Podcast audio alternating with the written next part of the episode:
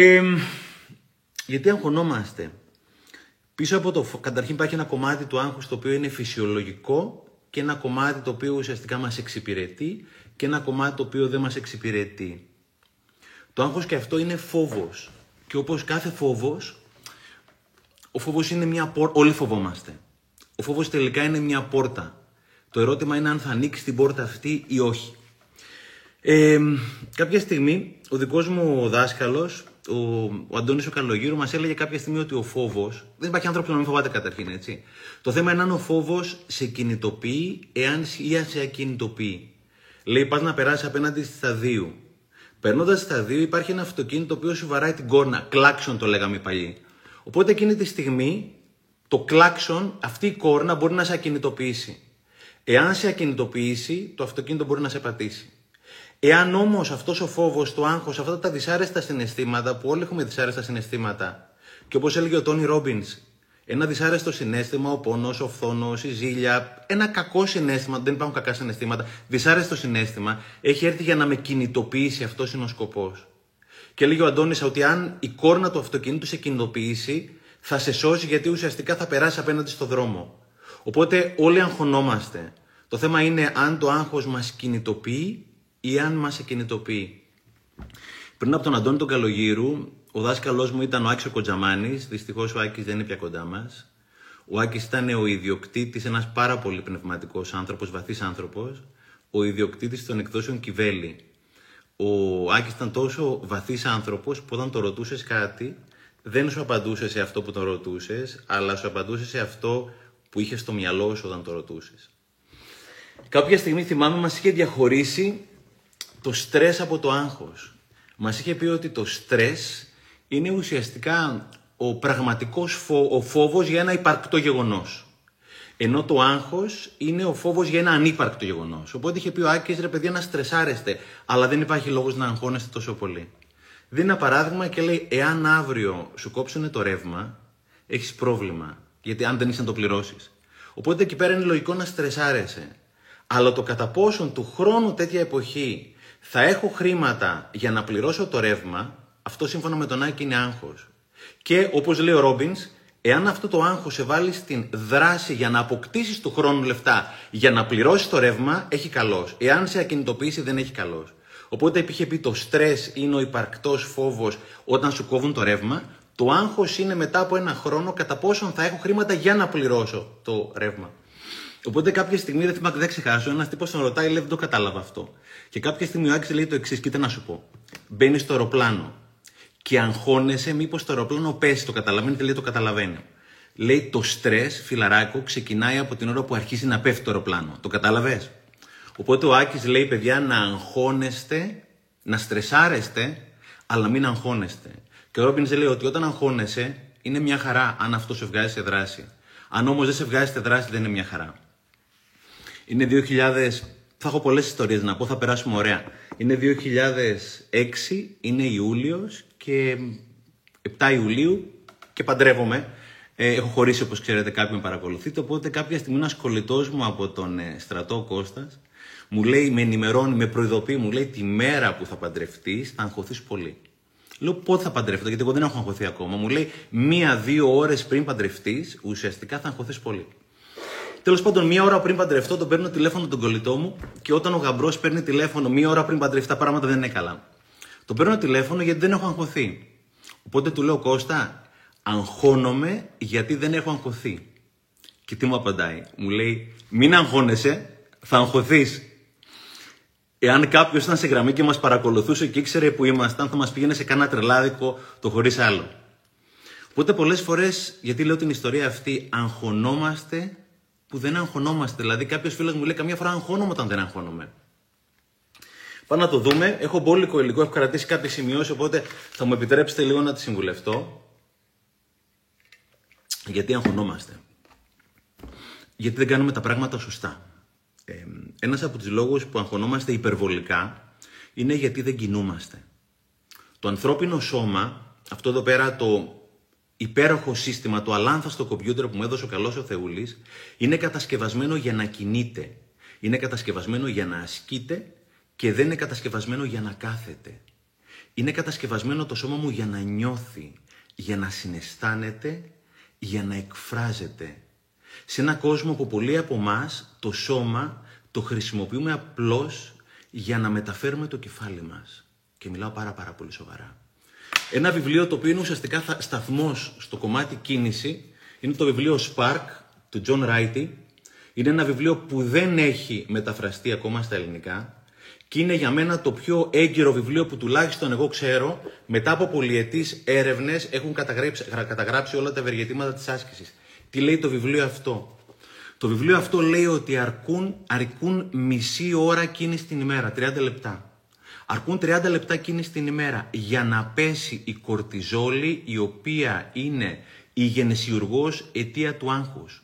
Την ώρα που περπατάς, τρέχεις, κολυμπάς, κάνεις ποδήλατο, σταματούν αυτές οι ψυχαναγκαστικές σκέψεις.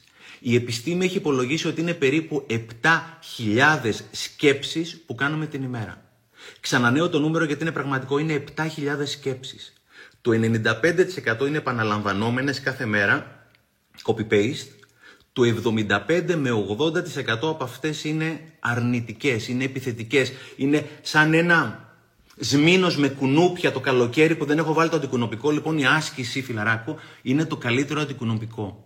Γιατί την ώρα που περπατάς, τρέχεις, κολυμπάς, χορεύεις, κάνεις σεξ και μιλάω πάρα πάρα πολύ σοβαρά έτσι οτιδήποτε κάνει το σώμα σου για να νιώθει είναι εξαιρετικά σημαντικό. Μειώνει κατευθείαν το άγχος σου.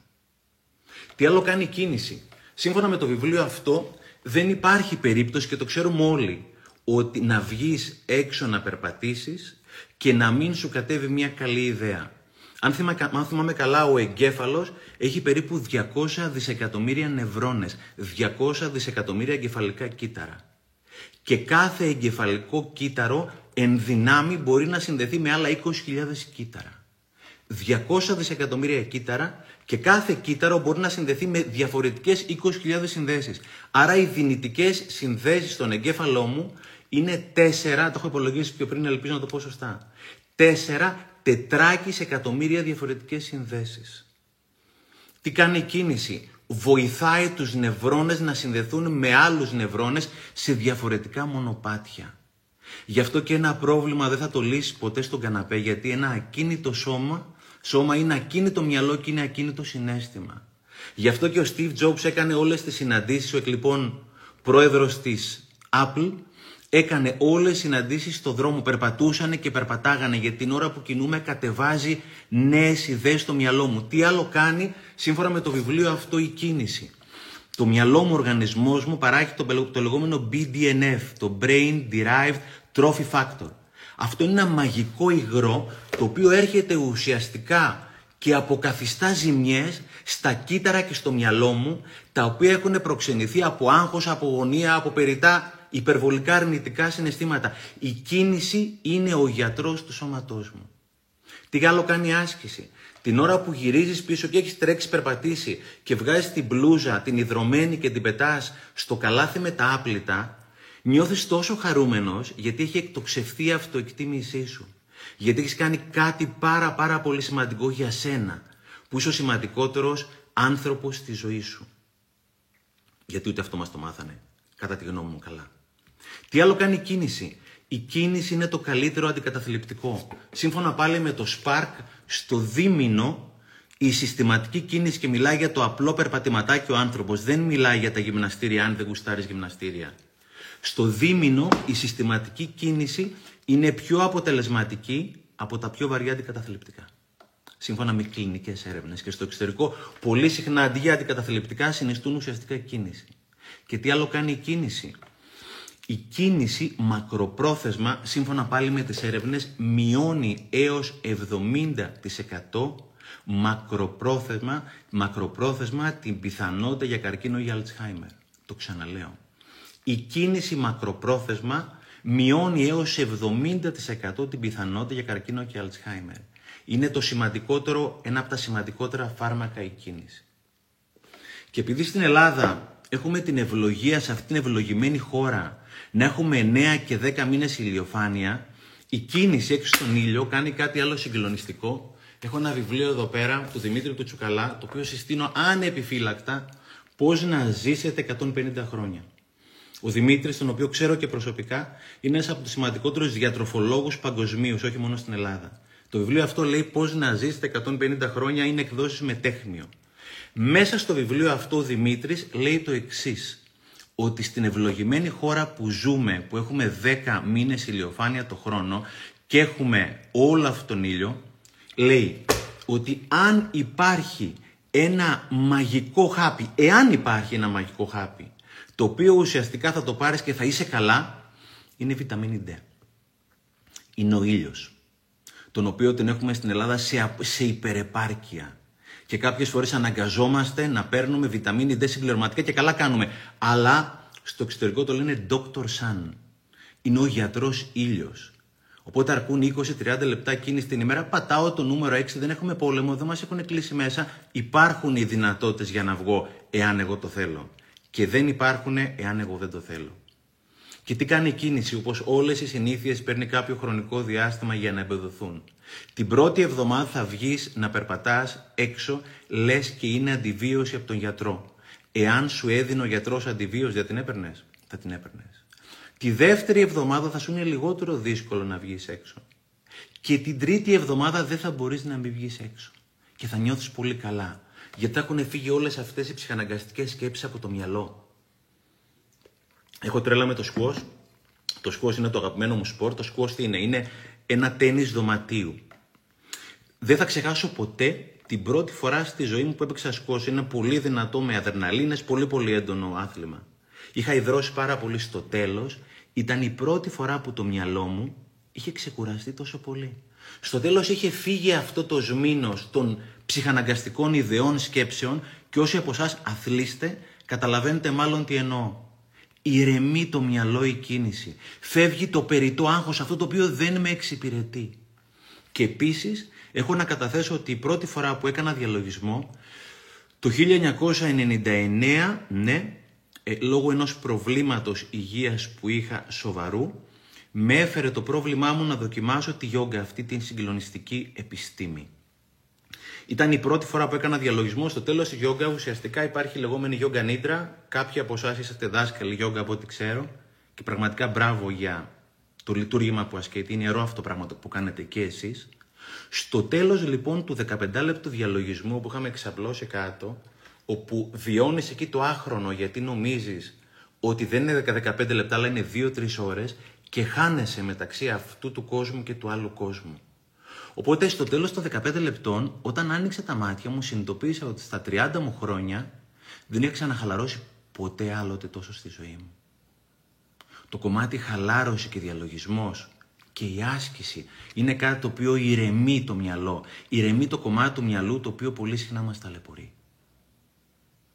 Και το κομμάτι του διαλογισμού δεν είναι κάτι το οποίο είναι new age, είναι μαγκές, είναι για κάτι τύπους οι οποίοι είναι και λίγο παράξενοι, λίγο χίπιδε ή κάποιοι χαϊλίδες κτλ. Είναι ένα κομμάτι το οποίο είναι απαραίτητο κομμάτι στη ζωή μας. Και δεν μας τα έχουν μάθει δυστυχώς αυτά. Ένα από τα βιβλία που συστήνω ανεπιφύλακτα είναι το Thrive της Αριάννα Χάφινγκτον, της συμπατριώτησα μας που είναι στην Αμερική. Δεν γνωρίζω αν αυτό έχει ακόμα μεταφραστεί στην Ελλάδα. Νομίζω ότι αυτό δεν έχει μεταφραστεί ακόμα. Και θέλω να σας διαβάσω ένα πολύ μικρό κομμάτι για τον διαλογισμό δύο-τρεις γραμμούλες που λέει, το μεταφράζω κατευθείαν. Μία μελέτη η οποία χρηματοδοτήθηκε από το Εθνικό Ινστιτούτο ε, Υγείας έδειξε ε, ότι ο διαλογισμός επιφέρει 23% μείωσης στη θνησιμότητα στους ανθρώπους οι οποίοι διαλογίζονταν τακτικά σε σχέση με τους υπόλοιπους και 30% μείωση σε θάνατο ο οποίος προέρχεται από καρδιακό επεισόδιο. Και επίσης ένα πολύ, μια πολύ σημαντική μείωση στη θνησιμότητα από καρκίνο.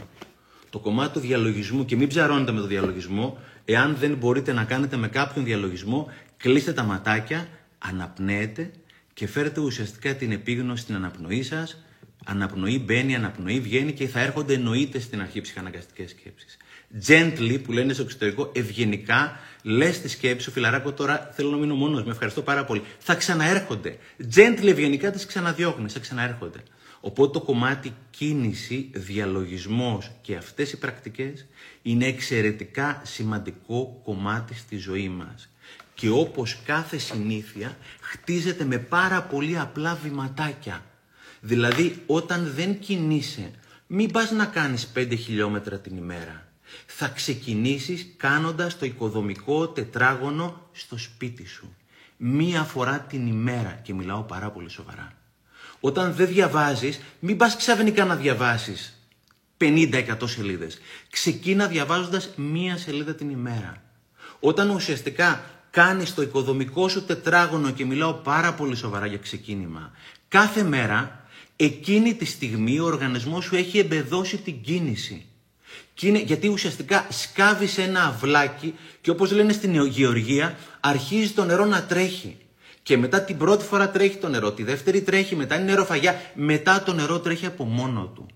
Είναι πολύ σημαντικότερο για να εμπεδώσεις τη συνήθεια της κίνησης, να περπατάς ένα τετράγωνο την ημέρα που είναι 300 με 400 μέτρα και μιλάω πάρα πάρα πολύ σοβαρά, παρά να κάνεις 10 χιλιόμετρα την εβδομάδα ως προς την εμπέδωση της νέας συνήθειας.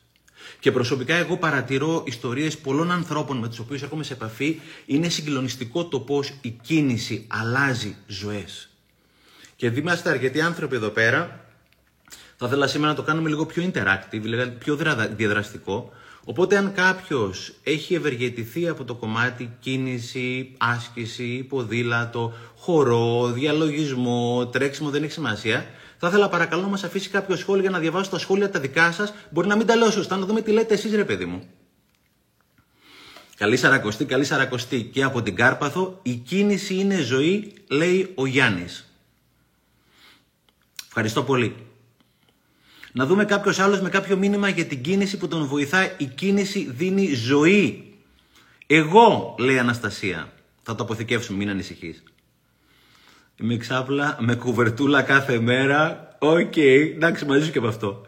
Ζω από την κίνηση. Μόνο αν δεν κινηθώ, νομίζω ότι δεν ζω. Το τρέξιμο μου άλλα στη ζωή. Η κίνηση είναι φάρμακο. Πιλάτες και γιόγκα, ό,τι καλύτερο πρόβλημα αν θέλετε. Και εγώ χαλάρωσα πάρα πολύ όταν πραγματικά αφέθηκα. Στέφανο, όταν χορεύω, μετά νιώθω άλλος άνθρωπος. Η, κίνη με, η κίνηση με, φανταζόμαστε.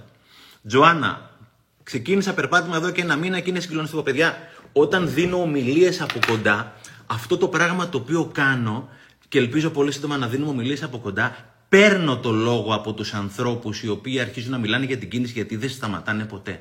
Μπορεί ο άνθρωπος να μιλάει μισή ώρα. Αυτή η συνήθεια από μόνη της θα σου φέρει τη μισή ζωή που θέλεις. Και πραγμα... δεν κάνω καθόλου καθόλου πλάκα. Θα φέρει τη βιταμίνη B, θα φέρει την αυτοεκτή, βιταμίνη D, θα φέρει την αυτοεκτίμηση, θα φέρει όλο αυτό το ωραίο πράγμα. Νιώθεις και έχεις κάψει όλο αυτό το πράγμα που δεν χρειάζεται. Άρα, ένας από τους λόγους που αγχωνόμαστε υπερβολικά, γι' αυτό και στο live έγραψα τη λέξη υπερβολικά, είναι δεν κινούμαστε.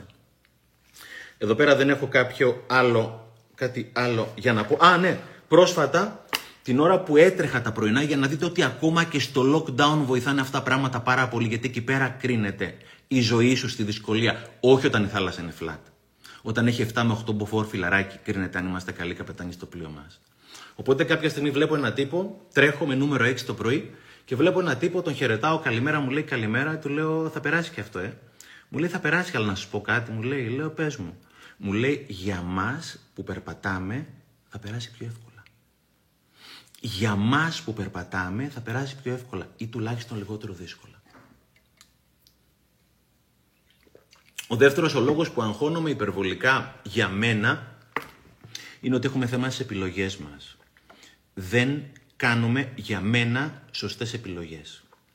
Πώς ορίζεται η σωστή επιλογή; Ο Wayne Dyer, ένας πολύ μεγάλος Αμερικανός φιλόσοφος, ο οποίος δυστυχώς δεν είναι πια μαζί μας, στην προηγούμενη γενιά που άλλαξαν τον κόσμο μαζί με τη Louis Hay και πολλούς ακόμα, έλεγε ότι η ευφυΐα ορίζει, ως όριζε ο Wayne Dyer και είναι διαχρονικός ορισμός ευφυΐας που λέει ο Dyer, ευφυΐα είναι με τις τωρινές μου επιλογές να εξασφαλίζω τη μελλοντική μου ευημερία. Όταν βλέπετε ότι κάτι σας αρέσει, χαρτί μολύβι γράψτε το. Είναι πολύ σημαντικό οι σημειώσεις να μένουν.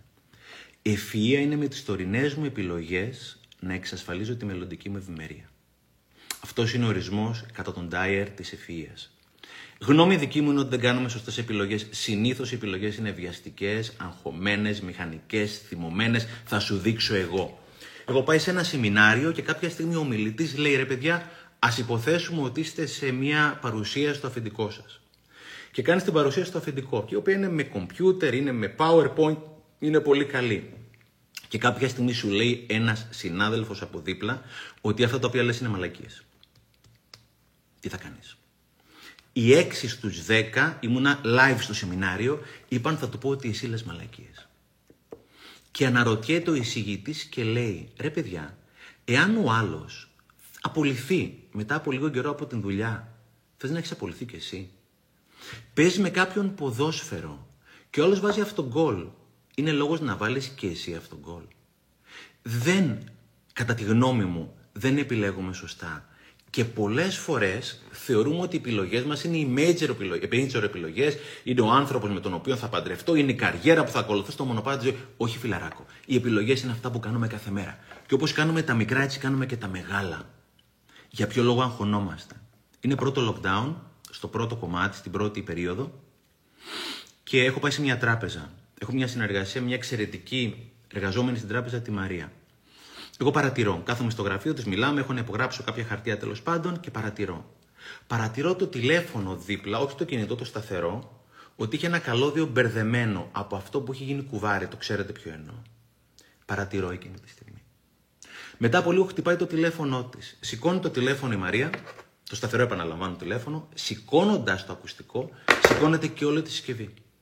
Μετά το έχουμε περάσει όλο και το ξέρουμε προσπαθεί να ισιώσει το καλώδιο από εδώ, από εκεί, της πέφτει το ακουστικό. Φιλαράκο, πόσο καλά μπορεί να πάει η μέρα σου; Όταν θα χτυπήσει 10 φορές το τηλέφωνο και κάθε φορά που θα σηκώνεις το ακουστικό θα σηκώνεται και όλη η συσκευή. Είναι 5 ευρουδάκια, είναι 5 λεπτά, αγοράζω ένα καινούριο καλώδιο. Ψάχνουμε συνήθως στις επιλογές τα πάρα πάρα πολύ σημαντικά πράγματα και είναι πολύ μικρά πράγματα αυτά τα οποία μας αγχώνουν. Ξαναλέω, 10 φορές να χτυπήσεις το τηλέφωνο και κάθε φορά με το μπερδεμένο καλώδιο να σηκώνεις όλη τη συσκευή θα πεις άντε και. Και είναι αμαρτία από το Θεό. Γιατί ξέρετε είναι μικροδόσεις στρες η μία πάνω στην άλλη. Είναι άλλο το καλώδιο από μόνο, είναι η τηλεόραση από μόνο, είναι τα notifications στο κινητό που θα πούμε παρακάτω από Όχι, αλλά το ένα πάνω στο άλλο φίλε στο τέλος γυρίζεις και είσαι διαλυμένος. Και είναι πραγματικά κρίμα γιατί είναι πολύ μικρά πράγματα, στα οποία για μένα πραγματικά οφείλουμε να είμαστε συνειδητοί. Και ένα από τα πράγματα τα οποία δεν προσέχουμε και δεν επιλέγουμε για μένα σωστά, είναι οι άνθρωποι που έχουμε τριγύρω μας. Όταν οι άνθρωποι που έχεις τριγύρω σου, το βιβλίο το επόμενο που θέλω να συστήσω, ένα συγκλονιστικό βιβλίο, είναι στην ελληνική του έκδοση, είναι του Νίκ Χριστάκη, το Συνδεδεμένοι. Χριστάκης και Φόουλερ, δύο από τους κορυφαίους καθηγητές στην Αμερική, στην Αμερική, έχουν γράψει αυτό το βιβλίο, το Συνδεδεμένοι, το Connect ουσιαστικά στα αγγλικά. Το Συνδεδεμένοι εδώ πέρα είναι ουσιαστικά εκδόσεις κάτω τρό, αν θυμάμαι καλά. Ναι στο βιβλίο αυτό με αλγορίθμους και όχι, όχι επειδή το λέμε αλγόριθμους, όχι επειδή το λέμε εμείς, αποδεικνύει την περίφημη αρχή της σύνθεσης. Ότι είμαστε όλοι ένα. Υπάρχει ένας ενιαίος ενεργειακός ιστός στο σύμπαν από τον οποίο επηρεαζόμαστε όλοι. Και λέει ο Χριστάκης εδώ πέρα πάρα πολύ σοφά. Γίνεσαι οι πέντε άνθρωποι που έχεις τριγύρω σου. Γίνεσαι οι πέντε άνθρωποι που έχεις τριγύρω σου. Η ερώτηση είναι ποιοι είναι οι πέντε άνθρωποι τριγύρω αν οι άνθρωποι που έχεις τριγύρω σου είναι αχ και βάχ, χωρίς να το καταλάβεις, θα είσαι αχ και βάχ και εσύ. Εάν οι άνθρωποι που έχεις τριγύρω σου είναι μόνιμα αγχωμένοι, μόνιμα θυμωμένοι, μόνιμα τσιτωμένοι, έτσι θα είσαι και εσύ. Εάν οι άνθρωποι που έχεις τριγύρω σου πίσω από κάθε πρόβλημα ψάχνουν τη λύση, αυτό θα γίνεις και εσύ.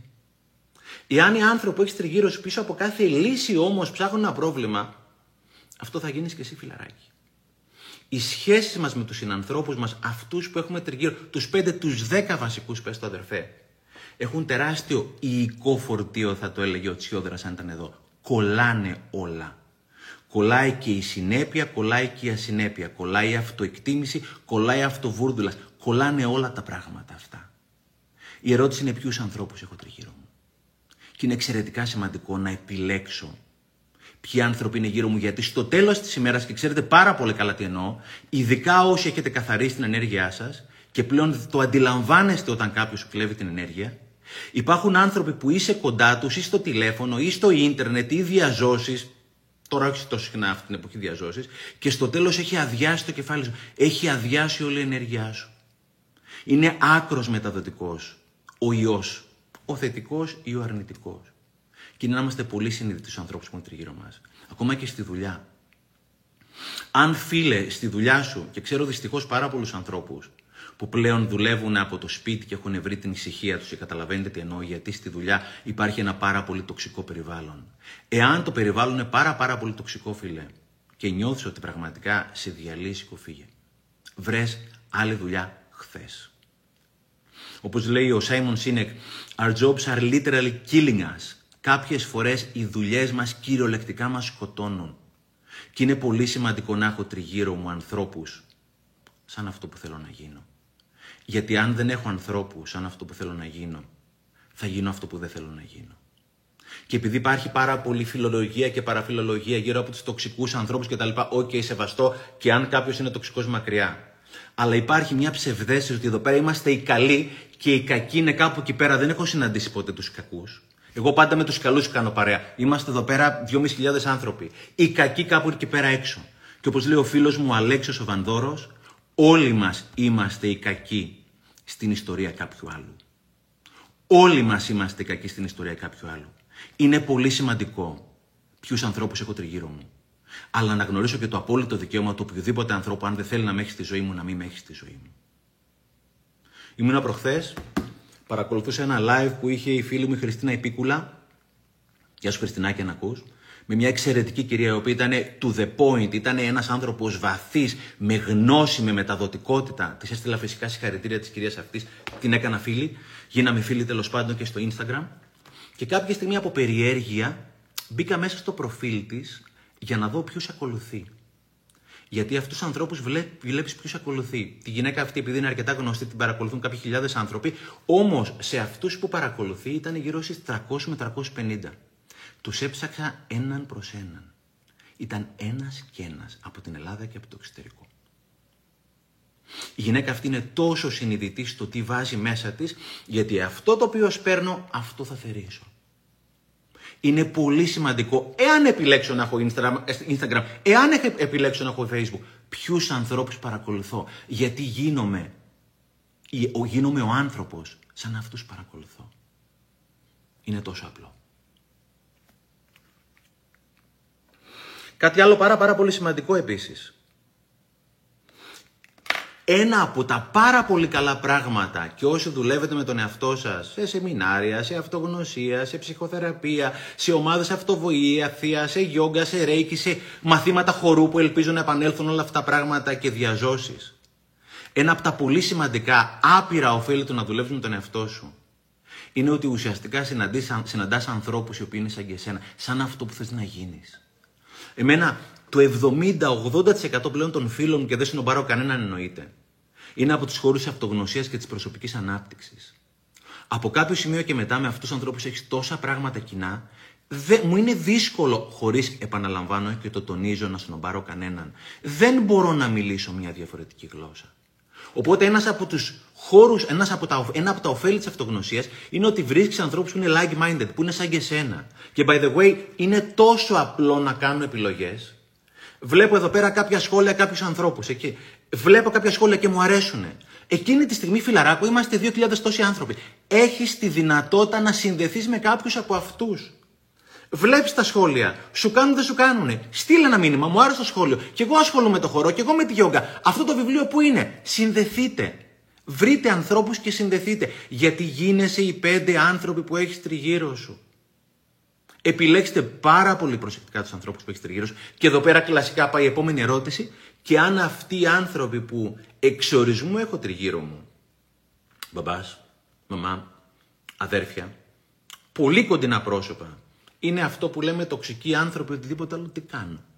Εάν δεν μπορείς να χωρίσεις, δεν πρέπει να χωρίσουμε όλοι και καλά έτσι, άλλη μόνο. Ε, εάν δεν μπορείς να χωρίσεις από τον πατέρα σου από τη μάνα σου, εγώ με τη μάνα μου έχω πλέον πάρα, πάρα πολύ καλές σχέσεις. Όταν μου αρχίζει τη μουρμούρα για τον COVID και πότε θα ανοίξουν και στεφανάκου καταστρέφονται επιχειρήσεις κτλ. Λέω Μανούλα, φυλάκια, σε αγαπώ πάρα, πάρα πολύ. Θα τα πούμε την Τρίτη. Κάποια στιγμή είναι πολύ σημαντικό να μάθεις να οριοθετήσει, γιατί η οριοθεσία σημαίνει και αυτοπροστασία. Άρα, δεύτερον, είναι πολύ σημαντικό να μάθω να επιλέγω τους ανθρώπους που έχω τριγύρω μου, γιατί γίνομαι οι άνθρωποι που έχω τριγύρω μου. Για ποιο άλλο λόγο ακόμα αγχωνόμαστε υπερβολικά. Γιατί είμαστε τσακωμένοι με τη δράση. Γιατί η δράση είναι το καλύτερο αγχολητικό το οποίο υπάρχει. Όταν λέω τσακωμένοι, είμαστε τσακωμένοι συνήθως αυτό που θέλουμε να κάνουμε, το παρκάρουμε, θα το κάνουμε, θα στείλω το βιογραφικό μου, θα τον πάρω τηλέφωνο, θα κάνω την εκκρεμότητα και περιμένω να μου έρθει η διάθεση για να βγω στη δράση. Δεν θα γίνει ποτέ. Η αναποφασιστικότητα και αναβλητικότητα, έλεγε ο Jim Rohn, ο μέντορας του Τόνι Ρόμπινς, είναι οι κλέφτες της ευκαιρίας. Η αναποφασιστικότητα και αναβλητικότητα είναι οι κλέφτες ευκαιρίας. Έχω ένα βιβλίο το οποίο το διαβάζω μία φορά το χρόνο. Το ξέρετε σίγουρα πολλοί από εσάς. Είναι το Think and Grow Rich του Napoleon Hill. Γράφτηκε το 1937. Ένα βιβλίο 100 χρόνια μπροστά από την εποχή του, ένα βιβλίο το οποίο προηγήθηκε όλων των περισσότερων βιβλίων προσωπικής ανάπτυξης. Το διαβάζω μία φορά το χρόνο, κάθε χρόνο, γιατί με τα βιβλία αυτά δεν τελειώνεις ποτέ. Στη σελίδα 139, σύμφωνα με την έκδοση που έχω, λέει 1937 γράφτηκε το βιβλίο αυτό. Think and Grow Rich έχει μεταφραστεί και στα ελληνικά, νομίζω ο νόμος επιτυχίας του Napoleon Hill, δεν θυμάμαι εκδοτικό οίκο. Θα το βρείτε και στα ελληνικά. Λέει, μεταφράζω, μια ανάλυση, 1937 το ξαναλέω, μια ανάλυση περισσότερων από 25.000 ανδρών και γυναικών οι οποίοι έχουν βιώσει την αποτυχία, απέδειξε ότι η έλλειψη απόφασης ανάμεσα στους 31 λόγους ήταν πρώτο-δεύτερος. Ήταν πρώτος ή δεύτερος. Ήταν στους top δύο λόγους. Η αναποφασιστικότητα και η αναβλητικότητα από τους δύο βασικούς λόγους που δεν έχω αυτό που θέλω. Ζούμε σαν να έχουμε χίλια χρόνια, δεν έχουμε χίλια χρόνια. Ήμουνα πριν από μερικές μέρες σε μια εταιρεία στα Βόρεια Προάστια, ήταν η γιορτή της γυναίκας και έπρεπε να συντονίσω ένα πάνελ γυναικών, 7 γυναικών, γιατί συγκεκριμένη μεγάλη εταιρεία, 7 από τις 10 ηγετικές θέσεις είναι γυναίκες. Οπότε έπρεπε να το συντονίσω διαζώσεις, τέσσερις γυναίκες στο ένα group, τρεις στο άλλο group και οι υπόλοιποι υπάλληλοι της εταιρείας, οι εργαζόμενοι, όχι υπάλληλοι, συγγνώμη, θα βλέπανε μέσα από το Zoom. Έπρεπε να πάμε να κάνουμε τεστ COVID και οι 8 μας κάναμε τεστ COVID στο ιατρικό κέντρο εκεί πέρα κοντά στο Μαρούσι. Όποιος έχει πάει στο ιατρικό κέντρο στο Μαρούσι ξέρει ότι υπάρχει μία ράμπα μέσα από την οποία μπαινοβιώνουν αυτοκίνητα. Βγαίνοντας από το COVID test, βλέπω ότι έξω από τη ράμπα υπήρχε μια νεκροφόρα. Είχε έρθει να παραλάβει έναν άνθρωπο ο οποίος ουσιαστικά κατέληξε την ίδια μέρα πριν από κάποιες ώρες ή οτιδήποτε άλλο. Κανένας δεν είχε πει σε αυτόν τον άνθρωπο ότι αυτή ήταν η τελευταία του μέρα. Δεν ξέρουμε ποτέ, φιλαράκια μου, πότε ήταν η τελευταία μέρα. Και αναβάλουμε λες και έχουμε χίλια χρόνια. Δεν έχουμε και δεν παίρνει κανένας μας ειδοποίηση όταν θα έρθει η ώρα. Και λέγει ο Λες Μπράουν ότι ο μεγαλύτερος πλούτος που υπάρχει είναι στα νεκροταφεία. Είναι όλα τραγούδια τα οποία δεν τραγουδήσαμε, είναι όλα τα ποίηματα που δεν γράψαμε, ήταν όλα τα σαγαπό που δεν είπαμε, είναι όλα τα project που δεν κάναμε. Μην αναβάλεις για αύριο. Είναι μόνο το τώρα, φιλαράκο. Και γι' αυτό ουσιαστικά αγχωνόμαστε πάρα πολύ, γιατί έχουμε ένα σκασμό πράγματα που θέλουμε να κάνουμε και τα έχουμε στο κεφάλι μας. Είναι Είμαι βουλιαγμένη, είναι πριν από δύο χρόνια περίπου, μπορεί να είναι και λιγότερο. Έχω πάει να τρέξω στη βουλιαγμένη. Και ξέρετε, όσοι με παρακολουθείτε, ότι παρακολουθώ τις συνήθειες των καθημερινών ανθρώπων τριγύρω μας. Τρέχω και παρατηρώ, το έχω εδώ πέρα, παρατηρώ στα μπαρμπρί των αυτοκινήτων ότι κάποια τύπησα είναι χημικός, είναι καθηγήτρια χημικών, έχει βάλει αυτό το leaflet, αυτό το διαφημιστικό εδώ πέρα. Σας το διαβάζω. Χημεία για πανελλαδικές από πρώην διορθώτρια, επανάληψη για 2020, προετοιμασία για 2021, επιτυχία εξασφαλισμένη, γκρουπ και πολύ χαμηλές τιμές και από απόσταση. Μάλλον είχε βγει ο COVID και έχει το τηλέφωνο της κυρίας εδώ πέρα μέσα. Είχε βάλει παραπάνω από 400-500 leaflet αυτή η γυναίκα στα αυτοκίνητα. Είναι αρκετά καλέσθητο για μένα. Έχει το μαύρο κόκκινο, ουσιαστικά τραβάει την προσοχή. Αυτή η γυναίκα δεν έκατσε να γκρινιάξει ότι δεν έχω δουλειά και η κρίση και το lockdown και δεν ξέρω τι και ο πατέρας μου και η μάνα μου και ο γείτονας. Βγήκε στη δράση. Και έχω ένα άλλο συγκλονιστικό βιβλίο το οποίο θεωρώ ότι δεν πρέπει να λείπει από καμία βιβλιοθήκη. Είναι το Stephen Covey. Είναι το Seven Habits of Highly Effective People. Στα ελληνικά είναι οι 7 συνήθειες των πιο πετυχημένων ανθρώπων. Πάρτε χαρτί και μολύβι και ό,τι σας ενδιαφέρει, γράψτε το, αν και θα αποθηκευτεί το live ούτως ή άλλως. Οι 7 συνήθειες των πιο πετυχημένων ανθρώπων. Και λέει ο Κόβης στο βιβλίο αυτό. Μιλάει για τους δύο κύκλους. Το έκανα εδώ πέρα, δεν είμαι πολύ καλός στο σχέδιο, συγχωρέστε με. Λέει υπάρχει ο κύκλος ο εξωτερικός, ο μαύρος, είναι τα θέματα που έχω να λύσω. Και όλοι έχουμε να λύσουμε θέματα, δεν υπάρχει κανένας που να μην έχει να λύσει θέματα. Αυτό είναι το circle of concern, είναι τα θέματα που έχω να λύσω. Υπάρχει όμως και το circle of influence, λέει. Το τι κάνω για να λύσω αυτά που έχω να λύσω. Οπότε ουσιαστικά λέει ο Κόβι ότι εδώ είναι αυτά τα οποία έχω να λύσω και εδώ είναι αυτό που κάνω για να λύσω αυτό που έχω να λύσω. Και λέει, λέει ο Κόβι ότι ο καλός ο Θεούλης μου έδωσε μόνο μία δουλειά. Ο κόκκινος ο κύκλος να είναι, να είναι όσο πιο μεγάλος προκειμένου να υπερκαλύψει κάποια στιγμή το μαύρο κύκλο. Ο κόκκινος ο κύκλος, η δράση μου να είναι τόσο μεγάλος για να υπερκαλύψει το μαύρο τον κύκλο. Η κυρία εκείνη, ο κόκκινος ο κύκλος της, ήταν τόσο μεγάλος για να υπερκαλύψει τον μαύρο κύκλο. Έκανε το καλύτερο δυνατόν που μπορούσε. Και λέει ο Κόβι το άλλο το συγκλονιστικό. Άρα αυτά είναι αυτά που έχω να κάνω, αυτά που έχω να λύσω και αυτά αυτά που κάνω για να λύσω αυτό που έχω να λύσω. Και λέει υπάρχει αυτό το άσπρο τριγύρο. Και λέει ο Κόβι αυτό το άσπρο, ξέρετε πώς το λέμε. Το ονομάζουμε λέει τύχη. Και λέει ο Κόβι αναρωτιέμαι μήπως τύχη είναι όλα αυτά που δεν έχω κάνει για να έχω αυτά τα οποία θέλω να έχω. Και κάποια τύπησα σε μια ομιλία η οποία ασχολείται με αρχαία ελληνικά με τα οποία εγώ δεν έχω καλή σχέση. Μου είπε το συγκλονιστικό ότι η λέξη τύχη προέρχεται από το, ρήμα, από το ρήμα τεύχο, το αρχαίο. Το οποίο έψαξα και το βρήκα είναι κατασκευάζω, φτιάχνω, κτίζω, οικοδομώ.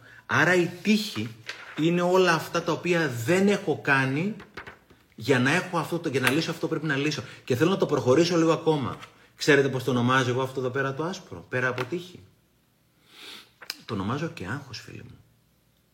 Γιατί η τύπησα, η οποία έβαλε αυτό το σημείωμα, δεν βρήκε δουλειά κατευθείαν. Αλλά το πάω στοίχημα ότι το βράδυ πήγε κοιμήθηκε ήσυχη.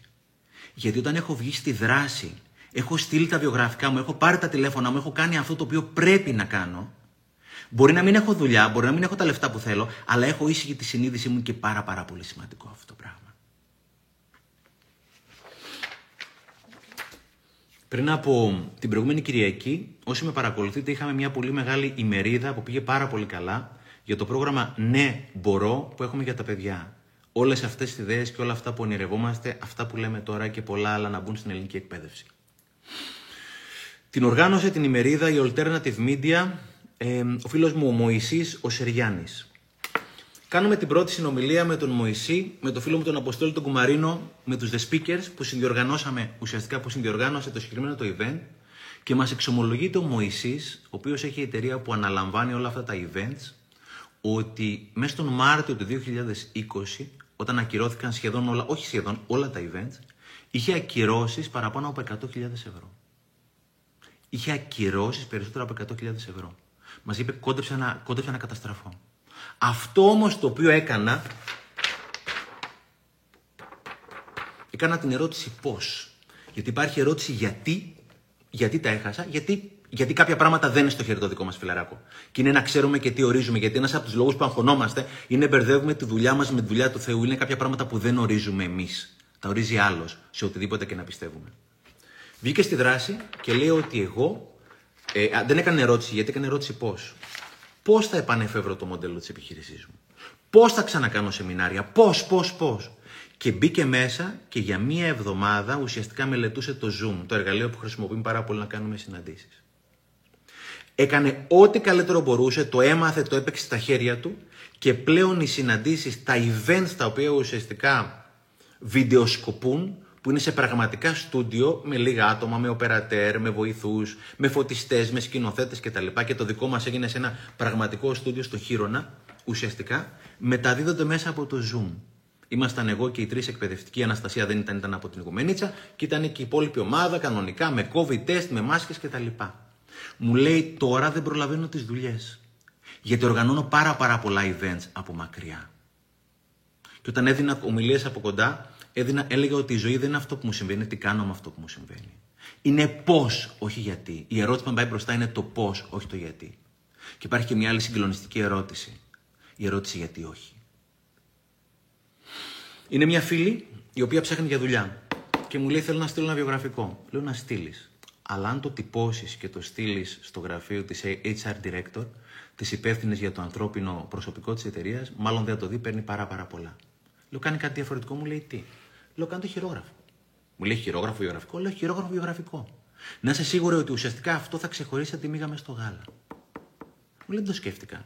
Γιατί όχι; Όποιος έχει YouTube, παρα... έχουμε όλοι YouTube, τι ερώτηση είναι αυτή. Μπείτε στο YouTube μετά, γράψτε παρακαλώ Best CV Ever. Best CV Ever. Το καλύτερο βιογραφικό που γράφτηκε ποτέ. Είναι ένα βιογραφικό που είναι βιντεάκι, είναι δύο λεπτά, είναι ένας τύπος Αγγλογάλος, πολύ μάγκας, έχει τελειώσει από το INSEAD που είναι από τα κορυφαία πανεπιστήμια στον κόσμο και αντί να φτιάξει το βιογραφικό του με χαρτί, το έκανε με βίντεο. Δύο λεπτά αυτοπαρουσία στον εαυτό του. Το βιογραφικό αυτή τη στιγμή, το βιντεάκι, έχει παραπάνω από μισό εκατομμύριο views, μισό εκατομμύριο θεάσεις. Και πάω στοίχημα ότι ο τύπος είναι κάπου και δίνει σεμινάριο. Γιατί όχι; Είναι, μην πάτε να κάνετε το ίδιο και τα ίδια. Κάντε, ξεκίνα από εκεί. Αλλά τελικά κατάληξε να κάνεις κάτι διαφορετικό. Είναι 2018, έχει κυκλοφορήσει το πρώτο μου βιβλίο, το πρώτο δώρο, τον Ιούνιο. Είναι Οκτώβριο το 18. Ένα παιδί, ο Βασίλης, τυφλός, μου στέλνει ένα συγκλονιστικό μήνυμα. Μου λέει, σε παρακαλώ, θέλω να κάνεις κάτι για μας που δεν μπορούμε να διαβάσουμε το βιβλίο. Σου και τα βιβλία όλα αυτά. Σε παρακαλούμε πάρα πολύ, ηχογράφησε το να μας βοηθήσεις. Μου το λέει με πάρα πολύ ωραίο τρόπο. Με βάζει πραγματικά στη θέση μου. Παίρνω το φίλο μου τον Στέφανο, τον κάνω Στεφανάκο, σε ευχαριστώ πάρα πάρα πολύ και πάω στην εταιρεία του, στη Μούσου και πηγαίνω και μαγνητοφωνώ τις 50 πρώτες ιστορίες του βιβλίου μου. Το πρώτο βιβλίο μου έχει 101 ιστορίες, μαγνητοφωνώ τις 50. Όλοι αρχίσαν και μου λέγανε: Καλά, θα το βγάλεις στο YouTube, θα κανιβαλίσει τις πωλήσεις του βιβλίου, δεν θα αγοράσει κανένα το βιβλίο, μη δίνεις την, ε, την, την πνευματική σου εργασία τσάπα κτλ. Δεν έδωσα όλο το βιβλίο, έδωσα το μισό. Αποτέλεσμα, δύο χρόνια μετά, το βιντεάκι με την εξιστόρηση των 50 ιστοριών έχει κάνει κοντά 400.000 θεάσεις, αν και είναι δύο ώρες βίντεο, και είναι και πολύ περισσότερες ακόμα γιατί κάποιοι από εμάς το παίρνουμε συστικά και το ακούμε στο δρόμο. Και όχι μόνο δεν κανιβάλισε τις πωλήσεις του βιβλίου μου, αλλά ουσιαστικά βοήθησε πάρα πολλούς ανθρώπους και μπορεί κάποιοι από εσάς να είστε από αυτούς, που το άκουσαν για πρώτη φορά στο διαδίκτυο και το αγόρασαν. Ο κόσμος πάει μπροστά με δράση. Πάει μπροστά με γιατί όχι. Και φωνάζω όταν είσαι ανάμεσα στο να κάνω ή να μην κάνω κάτι. Όταν είμαι στο γιατί και στο γιατί όχι.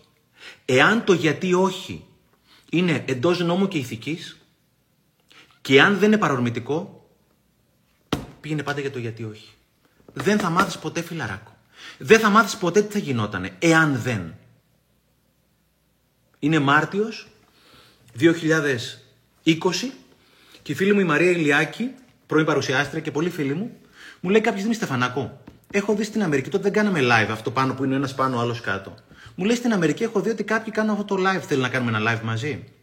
Τότε στο Instagram είχα 5.000 φίλους. 5.000 φίλους. Το πρώτο πράγμα που είπα, λέω Μαρία, γιατί όχι; Μου λέει να δώσει κάποια tips στον κόσμο. Λέω αν μπορώ να βοηθήσω, ευχαρίστως. Βρισκόμαστε 3 ώρα το πρωί. Το δοκιμάζουμε γιατί η Μαρία έχει πάρα πολλούς ακόλουθους. Οπότε έπρεπε να μείνει πολύ online για να δούμε τεχνικά αν δουλεύει. Το δοκιμάσαμε, πήγε πάρα, πάρα πολύ καλά. Σήμερα είμαστε εδώ πέρα και μιλάμε και παρακολουθείτε αυτά τα οποία λέω και ελπίζω να βοηθάνε πραγματικά, επειδή εκείνο τον Μάρτιο 2020, φίλοι μου, όταν η φίλη μου η Μαρία μου είπε να κάνουμε κάτι, είπα γιατί όχι. Και από τότε έχω κάνει πολλά live και πραγματικά περνάω και πάρα, πάρα πολύ καλά. Και ελπίζω να περνάτε καλά κι εσείς. Ο κόσμος προχωράει με γιατί όχι. Και όχι με γιατί. Δράση. Ακόμα και αν δεν έχω το αποτέλεσμα που θέλω. Ξέρω ότι θα πάω να κοιμηθώ το βράδυ ήσυχος. Έχω κάνει αυτό το οποίο ορίζει η συνείδησή μου. Έχω κάνει το καλύτερο δυνατόν που μπορώ. Και συχνά είμαστε πραγματικά τσακωμένοι με τη δράση. Ναι, αλλά το σεμινάριο αυτό κάνει 50 ευρώ. Ναι, αλλά η ψυχοθεραπεύτρια αυτή κάνει 20 ευρώ την ώρα. Φιλαράκο, έχεις σκεφτεί τι θα σου στοιχήσει εάν δεν το κάνεις; Έχω βγάλει την Αντώτη Εμπορική το πανεπιστήμιο, οικονομικό πανεπιστήμιο και μας είχαν μάθει για το κόστος ευκαιρίας. Τι θα μου στοιχήσει αν δεν το κάνω; Είχα τις προάλλες ένα post για τη συγχώρεση. Και λέω δεν ήταν δικό μου, το είπε ένας καταπληκτικός ομιλητής κάποια στιγμή στο YouTube που έδινε μια συνέντευξη στην Oprah Winfrey. Και λέει η συγχώρεση είναι το μεγαλύτερο δώρο που μπορώ να κάνω στον εαυτό μου. Μου γράφει ένας τύπος από κάτω. Μα μου λέει είναι πολύ δύσκολο να συγχωρέσεις. Συγχωρώ, η Λουίσια έλεγε δεν σημαίνει αποδέχομαι μια συμπεριφορά. Αυτός που με έχει κερατώσει, με έχει κλέψει, δεν τον θέλω στη ζωή μου και καλά κάνω. Αλλά εγώ μπορεί να τον έχω βγάλω από τη ζωή μου. Αλλά να τον κουβαλάω κάθε μέρα πάνω στη πλάτη μου. Οπότε συγχωρώ σημαίνει απελευθερώνω και απελευθερώνω από τη συμπεριφορά του. Και λέω στον τύπο, σου έχεις υπολογίσει, θα σου στοιχήσει η μη συγχώρεση; Να τον κουβαλάς την υπόλοιπη ζωή σου από πάνω σου; Και αν δεν αρρωστήσει να μου τρυπήσεις τη μύτη; Η δράση είναι εξαιρετικά, εξαιρετικά σημαντική αξία. Και δυστυχώς είμαστε τσακωμένοι με τη δράση. Και γι' αυτό είμαστε και τόσο αγχωμένοι. Ξέρω τι πρέπει να κάνω. Απλώς το αναβάλω και περιμένω να μου έρθει η διάθεση. Δεν θα έρθει η διάθεση. Θα βγω στη δράση για να μου έρθει η διάθεση.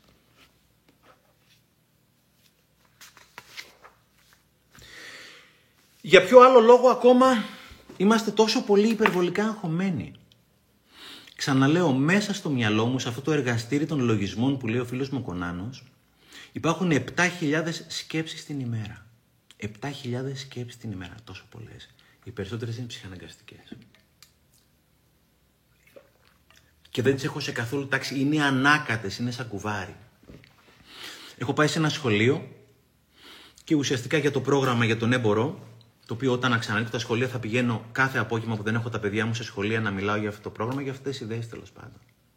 Και λέω πόσο σημαντικό είναι το τετράδιό μου, το τετράδιο των σκέψεων, των συναισθημάτων μου, η ατζέντα μου, το λεύκομά μου, ό,τι θέλεις πες το. Γιατί εδώ πέρα μέσα καταγράφω τις σκέψεις μου, καταγράφω τα συναισθήματά μου, καταγράφω τις ευγνωμοσύνες μου. Με ρωτάει μια κυρία, μου λέει, δεν καταλαβαίνω αυτό πώς θα με βοηθήσει. Την βλέπω, φαίνεται μια πολύ καθαρή και τακτοποιημένη γυναίκα. Λέω, πείτε μου κάτι, φαίνεστε νοικοκυρά, μου λέει, είμαι.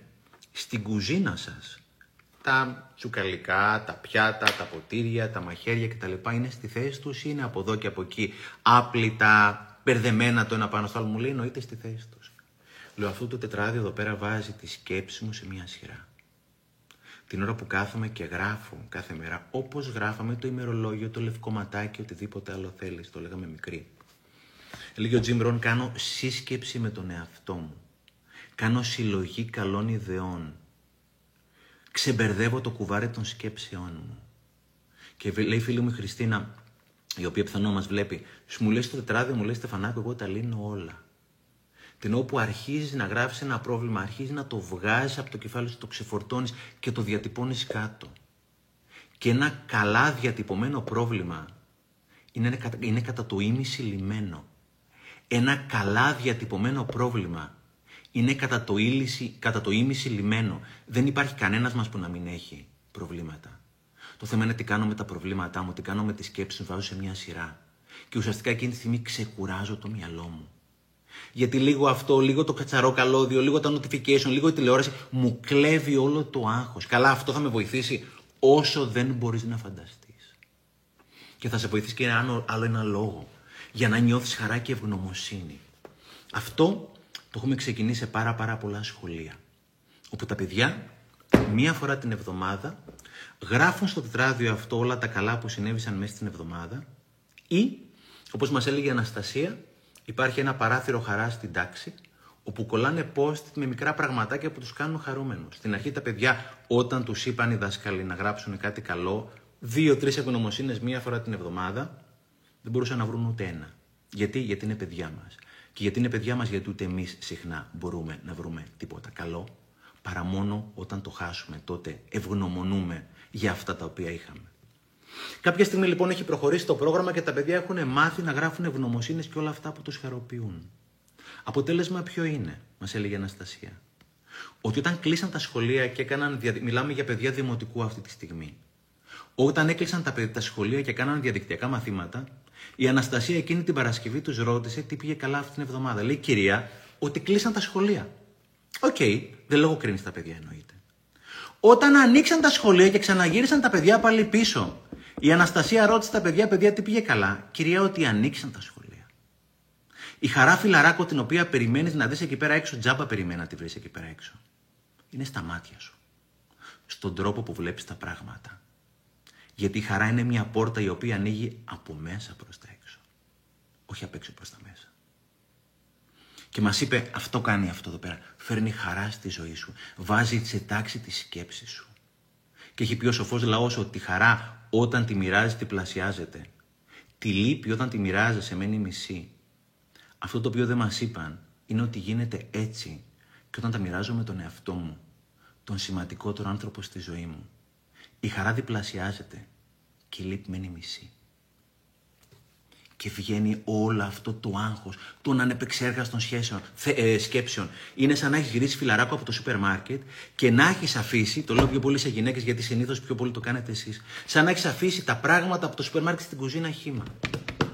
Με το τραδιάκι αυτό πράγμα που κάνεις είναι τα βάζεις στα ντουλάπια. Θα άφηνες ποτέ τα πράγματα από το σούπερ μάρκετ χήμα στην κουζίνα; Γιατί το κάνεις στο μυαλό σου. Και η Αναστασία μας λέει το άλλο συγκλονιστικό με έναν πιτσιρικά ο οποίος μια μέρα στο παράθυρο χαράς, καταρχήν το παράθυρο χαράς μας έλεγε η Αναστασία ότι είχαν μπει δύο-τρία χαρτάκια τις πρώτες μέρες, με ευχάριστα πράγματα βάλαν τα παιδιά. Μετά γίναν 5-6, μετά γίναν 200 και 300. Είναι το υλικό φορτίο που λέγαμε ότι όλα τα συναισθήματα είναι κολλητικά. Και μας έλεγε το συγκλονιστικό η Αναστασία. Γιατί είναι άλλο να χαίρεσαι κάτι, άλλο να συνειδητοποιήσει ότι το χαίρεσαι. Είναι ένας πιτσυρικά ο οποίος πηγαίνει και κολλάει ένα post-it όταν τα σχολεία ήταν ανοιχτά και ελπίζω πολύ σύντομα να ξαναείνε. Και το post-it έλεγε ότι χάρηκα πάρα πολύ το παγωτό που έφαγα. Το ξαναπέρνει το post-it και γράφει ημερομηνία. 15 Τρίτου, η σημερινή ημερομηνία για παράδειγμα. Τον βλέπει ο κολλητός του και του λέει: Ρε, εσύ, Τάκη, δεν έχει σημασία το όνομά του. Αφού κάθε μέρα τρως παγωτό. Για ποιο λόγο σήμερα ειδικά έβαλες και την ημερομηνία μου; Λέει: Κάθε μέρα τρώω παγωτό αλλά, το σήμερα, αλλά σήμερα το χάρηκα πιο πολύ από ποτέ. Γιατί; Γιατί την ώρα που το γράφεις το ξαναζείς φιλαράκο, κάνεις replay στη χαρά. Και είναι πολύ σημαντικό να κάνεις replay στη χαρά. Τι κάνει αυτό το πράγμα, αυτό το τράδο ή αυτή η λίστα ευγνωμοσύνης ή ό,τι θέλεις πες το. Έχω πάει σε αντικαρκυνικό συνέδριο και έχω παρακολουθήσει. Και είναι μια τύψη από την Αμερική και λέει το εξής μιλάει εκ μέρους του, το, εκ μέρους του Montclair State University και λέει ότι αν δύο φορές την εβδομάδα, προσέξτε το, δύο φορές την εβδομάδα, όχι κάθε μέρα, γράφεις από τρεις ευγνωμοσύνες, αυτό μειώνει σύμφωνα με έρευνες επιστημονικές το perceived stress, το αντιλαμβανόμενο stress και το άγχος κατά 28% και μειώνει το depression, την κατάθλιψη κατά 16%. Σε ένα άλλο βιβλίο, το οποίο θα σας πω τώρα, έλεγε ότι αν κάθομαι δύο φορές την εβδομάδα και γράφω τις ευγνωμοσύνες μου, στο τέλος του μήνα αυξάνεται το επίπεδο της αντιλαμβανόμενης χαράς κατά 25%. Αυτά είναι τα θαύματα του journaling. Το journaling είναι ουσιαστικά να κάθομαι να γράφω στο δικό μου personal journal ή οτιδήποτε άλλο θέλεις πες το. Και έχω ένα βιβλίο, είναι μια τύπησα, η οποία για μένα είναι νούμερο ένα expert στον κόσμο στο θέμα του happiness χαράς Σόνια Λουμπομίρσκι, ούτε αυτό έχει μεταφράσει στα ελληνικά. Είναι The How of Happiness. Και λέει ότι το journaling, το γράψιμο, είναι από τις βασικές συνήθειες των χαρούμενων, συγκροτημένων και μη υπερβολικά αγχωμένων ανθρώπων. Εκείνη τη στιγμή αντιλα... κάνω meeting με τον εαυτό μου, αντιλαμβάνομαι τι μου γίνεται και ξετυλίγεται επιτέλους το κουβάρι με αυτές τις ψυχαναγκαστικές σκέψεις, οι οποίες είναι σε απόλυτη αταξία και μου φέρνει επιπλέον άγχος. Και έλεγε ο μεγάλος ο Jim Rohn, έλεγε Don't trust your memory. Μην εμπιστεύεσαι τη μνήμη σου. Γράψτε τα κάτω. Γιατί μάλλον η μνήμη σε 37 δευτερόλεπτα θα έχει ξεχάσει τη σκέψη που είχες πριν από λίγο. 37 δευτερόλεπτα συνήθως κρατάει σκέψη. Γράψτε το κάτω. Θα σε ξεαγχώσει. Θα συντονίσει, θα σε κατευθύνει. Και επειδή έχουμε, κάνει, έχουμε πει να το κάνουμε διαδραστικά, παράκληση αν κάποιος χρησιμοποιεί τετραδιάκι ή κάνει ευγνωμοσύνες, τετράδιο, λεύκωμα, σημειώσεις και τον βοηθούν, ας μας γράψει κάποιος σχόλιο εδώ πέρα κάτω να το διαβάσουμε. Θα το πούμε και αυτό. Και η ψυχολόγος μου έχει πει να γράφω. Θα άφηνες ποτέ τα ψώνια σούπερ μάρκετ; Οκέι. My bullet journal. Η όμορφη ζωή μου κάθε εβδομάδα γράφει την καλύτερη στιγμή της εβδομάδας. Τέλεια. Ευχαριστούμε πάρα πολύ, Ειρήνη. Το κάνω εδώ και χρόνια. Ευχαριστούμε πολύ. Σας το προτείνω. Ευχαριστούμε πολύ. Χρησιμοποιώ ένα χρόνο. Είναι 18, είναι, είμαι 18. Τα οφέλη πολλά. Ε, ναι, κάνω. Θα δείτε εδώ πέρα τα σχόλια τα δικά μου, δείτε τα δικά μου τα σχόλια, παιδιά. Με ξεμπλοκάρει. Διαβάζω. Εδώ και ένα χρόνο. Αθανασία βοηθάει. Thank you. Έγραφα τα δυσάρεστα πάντα. Τώρα θα αρχίσω πάλι. Οκέι. Okay. Γράψε τη δική σου ιστορία. Ο φίλος μου Νικόλας Σμυρνάκης έχει γράψει και βιβλίο. Πολύ, πολύ ωραίο. Όντως ε, θαύματα. Το γράφω, το αφήνω, το γράφω, το αφήνω. Ξαναγράψω το. Εγώ γράφω στίχους. It's okay. Με έχει βοηθήσει πολύ, Στέφανε. Ένιωθα όντως υπέροχο όταν το έκανα. Ξανακάντο. Πολύ βοηθητικό. Παιδιά, εδώ και τρία χρόνια. Έχεις δίκιο, όταν κάνω μια μακέτα σε μια εταιρεία, κάνω πρώτα σημειώσεις και μέχρι. Παιδιά, δείτε τα σχόλια τα δικά σας. Είναι από τις συγκλονιστικότερες συνήθειες το να πάρω ένα τετράδιο και να γράφω τις σκέψεις μου μέσα στην ημέρα και τις ευγνωμοσύνες. Αλλάζει όλη μου τη ζωή. Με ξεαγχώνει. Και μην πάτε να κάνετε όλα αυτά που θα πούμε σήμερα. Ξεκινήστε από ένα-δύο πράγματα. Και τα βασικότερα, αυτά τα οποία από την εμπειρία μου ξεκλειδώνουν και τις επόμενες υπόλοιπες συνήθειες, είναι το περπάτημα, περπατηματάκι στο οικοδομικό τετράγωνο. Εάν δεν είχαμε απαγόρευση, θα σας έλεγα μετά τις 9 το βράδυ, σήμερα βγείτε, ξεκινήστε αύριο έστω και ένα τετράγωνο και το τετραδιάκι αυτό. Αυτά τα δύο είναι cornerstone habits, είναι ακρογωνιαίοι λύθοι σωστές συνήθειες για να μην έχω άγχος και να έχω μια σωστή ζωή. Για ποιο ακόμα λόγο αγχωνόμαστε και είμαστε πάρα πάρα πάρα πολύ κουρασμένοι. Στην προηγούμενη, τα προηγούμενα χρόνια και δεκαετίες υπήρχε μια ψευδέστηση ότι για να πετύχεις πρέπει να δουλεύεις 16 ώρες την ημέρα, να μην κοιμάσαι και και και και και.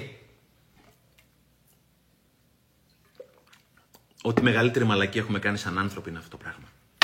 Συγκλονιστικό βιβλίο της Αριάννα Χάφινγκτον, The Sleep Revolution, έχει κυκλοφορήσει και στην Ελλάδα η επανάσταση του ύπνου από τις εκδόσεις Διόπτρα. Πάρτε το. Επτά ώρες μίνιμουμ την ημέρα είναι απαραίτητες. Την ώρα που κοιμάσαι, ο Θεός ή σε οτιδήποτε πιστεύει, σε οτιδήποτε πιστεύεις, συντονίζει, κάνει τη δουλειά του. Είναι επτά ώρες την ημέρα που είναι απαραίτητο να κοιμάσαι. Και υπάρχει τεράστιο θέμα με τον ύπνο τη σημερινή εποχή. Υπάρχουν ασύλληπτες διαταραχές ύπνου. Έχω 5-6 μικρά κομματάκια που θέλω να σας διαβάσω από το βιβλίο της Χάφινγκτον. Λέει σε κάποιο σημείο. Ξαναλέω, η επανάσταση του ύπνου, εκδόσει διόπτρα, εγώ έχω το, το αγγλικό. Λέει, κάποια στιγμή το επίπεδο της κούρασης είναι τόσο υψηλό, όπου πλέον δεν αντιλαμβάνεσαι πόσο κουρασμένος είσαι, γιατί απλά δεν θυμάσαι πόσο μακρινά ήταν τα συναισθήματα της ξεκούρασης. Από κάποιο σημείο και μετά είναι τόσο συνδεσμένο να είναι κουρασμένος, όπου δεν θυμάμαι πώς ήταν να είναι ξεκούραστος λόγω της στέρησης του ύπνου. Λέει σε ένα σημείο. Στη δεκαετία του 70 υπήρχαν τρία κέντρα στις Ηνωμένες Πολιτείες για, για τα προβλήματα ύπνου.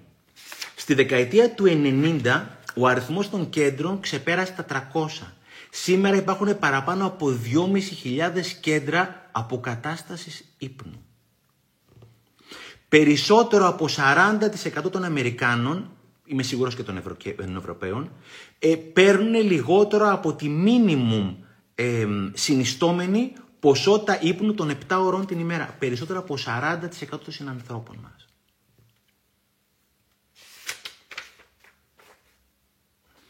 Για σας τις γυναίκες, αποδεικνύεται ότι εσείς οι γυναίκες χρειάζεστε πιο πολύ τον ύπνο από εμάς τους άντρες.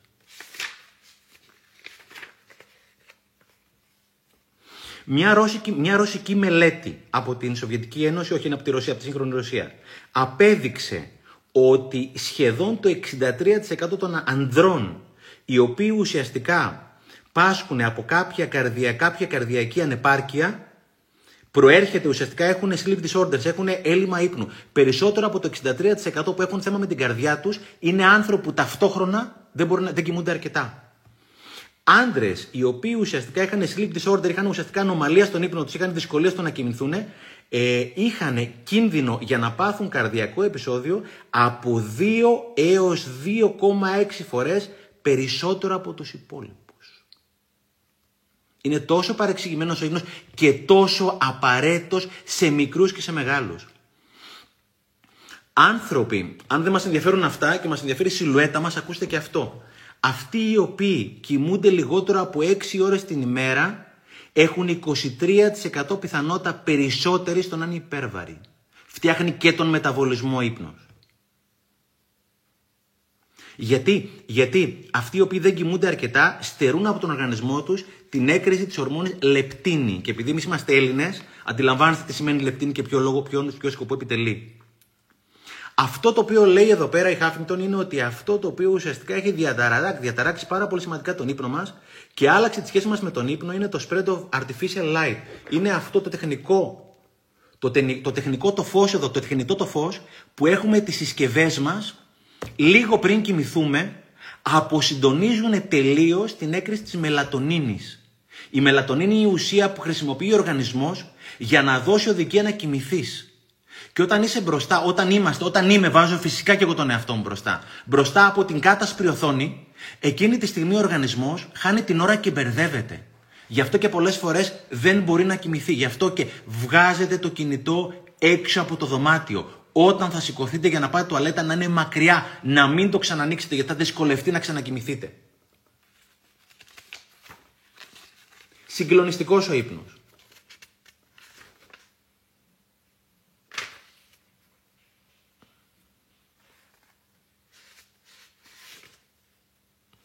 Η έλλειψη του ύπνου είναι, έχει άμεση αντιστοιχεία με το μέγεθος του εγκεφάλου. Την ώρα που κοιμάμαι βοηθώ τον εγκέφαλό μου να αναπτυχθεί. Δεν τεμπελιάζω. Είναι πολύ σημαντικό να κοιμάμαι μήνυμου 7 ώρες την ημέρα.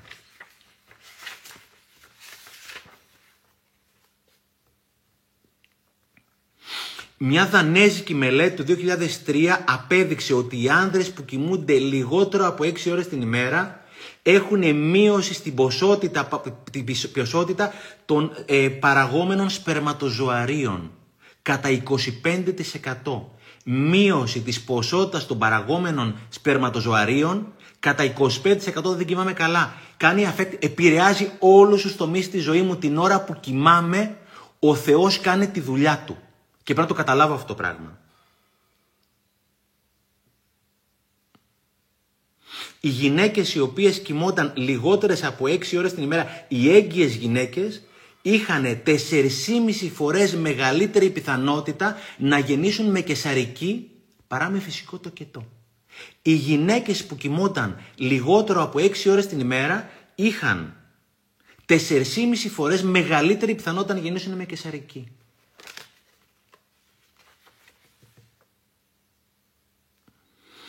Ερευνητές από το Πανεπιστήμιο της Καλιφόρνιας στο Μπέρκλι απέδειξαν ότι τα όνειρα, άρα η δυνατότητα να κοιμάμαι, είναι άμεσα συνδεδεμένα με τη συναισθηματική μου νοημοσύνη. Μπορώ να σα μιλάω για τον ύπνο με τις ώρες, γιατί ήμουνα και εγώ από αυτούς που θεωρούσα ότι ήταν μαγιά το να μην κοιμάμαι και να λέω στα κολλητάρια μου ότι εγώ δεν κοιμάμαι, δεν χρειάζομαι ύπνο. Και λέει μέσα η Χάφινγκτον ότι οι short sleepers, αυτοί οι οποίοι δεν χρειάζονται να κοιμηθούν τόσο πολύ, γιατί υπάρχουν και αυτοί, ξέρετε τι ποσοστό του πληθυσμού είναι; Το 1%.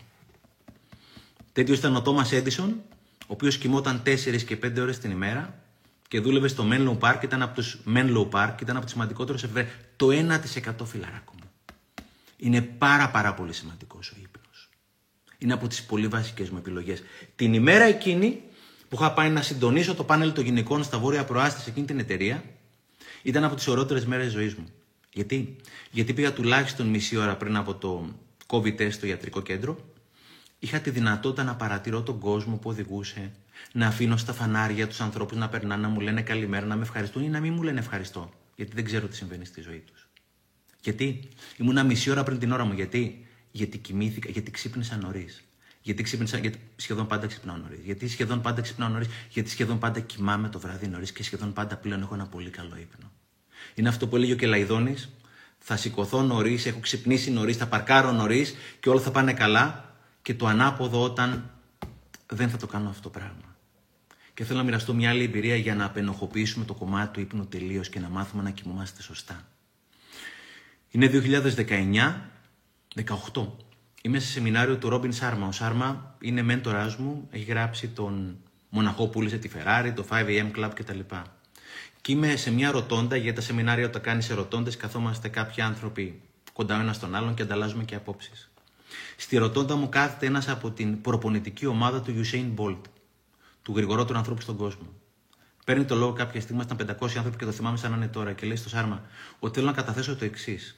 Ο Usain Bolt, ο γρηγορότερος άνθρωπος στον κόσμο, κοιμάται κάθε βράδυ 8 ώρες για να δράσει η προπόνηση. Ο Usain Bolt, ο γρηγορότερος άνθρωπος στον κόσμο, κοιμόταν και κοιμάται κάθε βράδυ 8 ώρες για να δράσει η προπόνηση. Γι' αυτό πολύ συχνά είμαι διαλυμένος γιατί δεν κοιμάμαι καλά.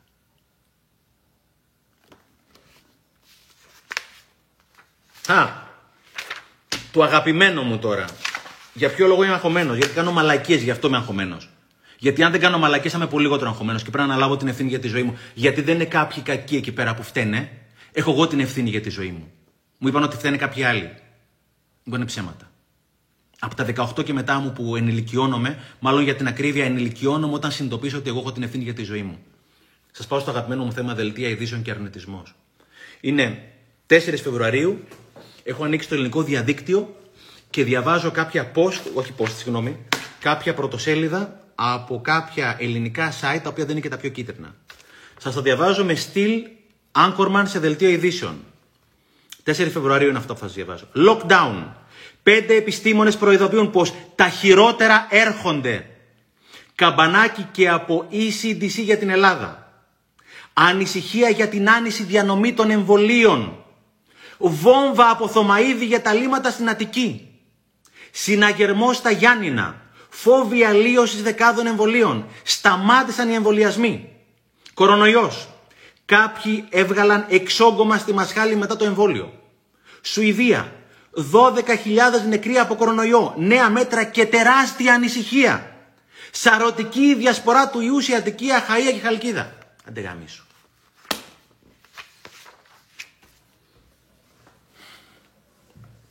Αυτός κάνει τη δουλειά του εκείνη τη στιγμή. Απλώς σε αυτόν έχουν πει ότι με το να φοβίζεις θα τραβήξει πάρα πολύ κόσμο. Και εδώ που τα λέμε, δεν έχουν και άδικο.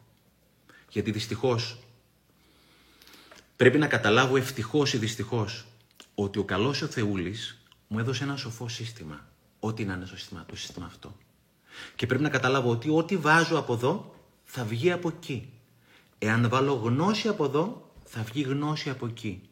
Εάν βάλω αγάπη από εδώ, θα βγει αγάπη από εκεί. Εάν βάλω φόβο από εδώ, θα βγει φόβος από εκεί. Εάν βάλω σκατά από εδώ, θα βγει σκατά από εκεί. Και είναι πολύ σημαντικό να απέχω από αυτόν τον ασύλληπτο αρνητισμό που σήμερα αύριο πεθαίνουμε. Είναι τεράστιο θέμα αυτό το πράγμα. Για μένα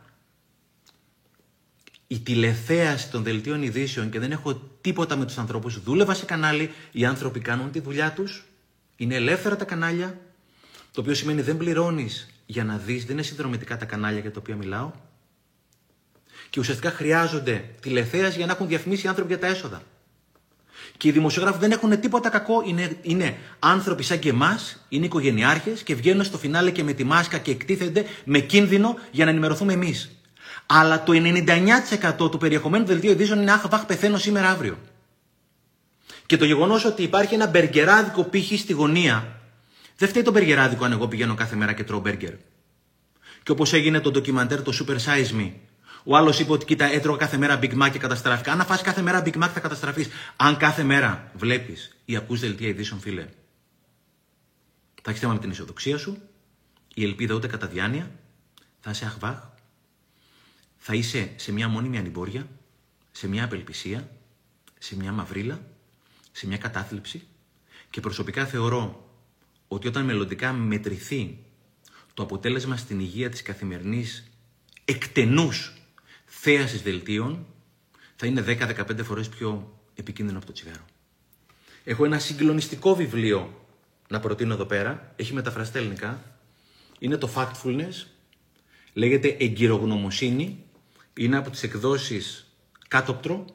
Και είναι ένα συγκλονιστικό βιβλίο γύρω από τους δείκτες της ανθρωπότητας τα τελευταία 100 χρόνια, οι οποίοι πάνε από το καλό στο καλύτερο. Απλώς δεν μαθαίνουμε ποτέ για αυτά τα πράγματα και θέλω να διαβάσω ένα-δύο πολύ μικρά κομματάκια. Σας το είπα ότι το live σήμερα θα κρατήσει, μπορεί να είναι και κουραστικό, αλλά σε υπόσχομαι θα πάρετε πάρα πολύ μεγάλη αξία προς το τέλος και σε όλη τη διάρκεια. Είναι πράγματα που συνήθως δεν υπάρχουν και πρέπει να καταλάβουμε ότι εγώ έχω την ευθύνη για τη ζωή μου. Και αν εγώ αγχώνομαι, έχω εγώ την ευθύνη που αγχώνομαι και πρέπει να κάνω κάτι για να το αλλάξω. Δεν θα αλλάξει αυτό το πράγμα. Εγώ θα το αλλάξω. Ποσοστό της ακραίας φτώχειας από το 1800 μέχρι σήμερα. Ποσοστό ακραίας φτώχειας. Μειώνεται συνεχώς. Ο ρυθμός μείωσης ακραίας φτώχειας υπήρχε ταχύτερος, υπάρχει, υπήρξε ταχύτερος σήμερα από οποιαδήποτε άλλη περίοδο στην ιστορία του κόσμου. Μέσο προσδόκιμος ζωής από το 1800 μέχρι σήμερα ανεβαίνει συνέχεια. Ζούμε στο καλύτερο σύμπαν το οποίο υπήρχε ποτέ. Δεν λέω ότι δεν έχουμε προβλήματα, αλλά ζούμε μα στο καλύτερο σύμπαν που υπήρχε ποτέ. Παιδική θνησιμότητα. Παιδική εργασία. Λιμός. Κορίτσια στο σχολείο. Επιβίωση από παιδικό καρκίνο. Ηλεκτροδότηση. Νερό. Δικαίωμα ψήφου των γυναικών. Γραμματισμός. Δημοκρατία. Εδώ σας θέλω. Εδώ είναι τα τελευταία 20 χρόνια η πορεία της μείωσης της βίας στις Ηνωμένες Πολιτείες. Η βία πέφτει σταθερά. Από το 2000 περίπου και μετά όμως που έχει γίνει η έκρηξη των ΜΜΕ, το ποσοστό που των ανθρώπων που θεωρούν ότι, ότι η βία ανεβαίνει, πηγαίνει έτσι. Η βία πέφτει, αλλά το πώς θεωρώ ότι ανεβαίνει η βία αποτυπώνεται εδώ πέρα. Γιατί γιατί μπορεί τα εγκλήματα να έχουν μειωθεί κατά σημαντικό ποσοστό και συνέχεια να μειώνονται. Η προβολή της όμως από τα δελτία ειδήσεων πολλαπλασιάζεται. Είναι άλλο τα πράγματα να πηγαίνουν καλά, είναι άλλο να αντιλαμβάνομαι εγώ ότι πηγαίνουν καλά.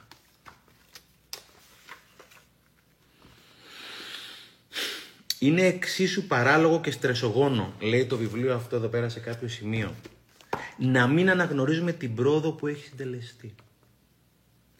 Δεν είναι να απορεί κανείς, λέει εδώ πέρα, για το ένστικτο της αρνητικότητας, λέει ο Ρόσλινγκ, ο οποίος δεν ζει πια.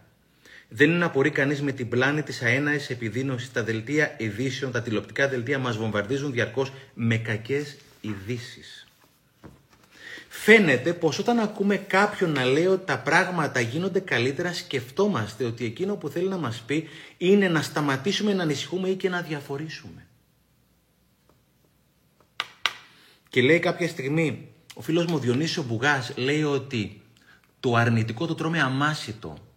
Με το που θα σου πει κάποιος δεύτερο, τρίτο, τέταρτο κύμα, ε, η παράλλαξη νοτιοαφρικάνικη της Βενεζουέλα, δεν ξέρω τι. Όταν πάει να σου πει κάποιος κάτι καλό, ότι κοίτα να δεις τα εμβόλια αποτελέσματα. Ναι, δεν το ξέρουμε αυτό το πράγμα. Όταν μας λένε το αρνητικό, το τρώμε αμάσιτο, το θετικό, προβάλλουμε όλες τις αντιστάσεις. Γιατί; Γιατί έχουμε τον ιό μέσα μας. Γιατί αυτός ο ιός του αρνητισμού έχει μπει μέσα μας και ουσιαστικά έχει κυριεύσει τη σκέψη μας.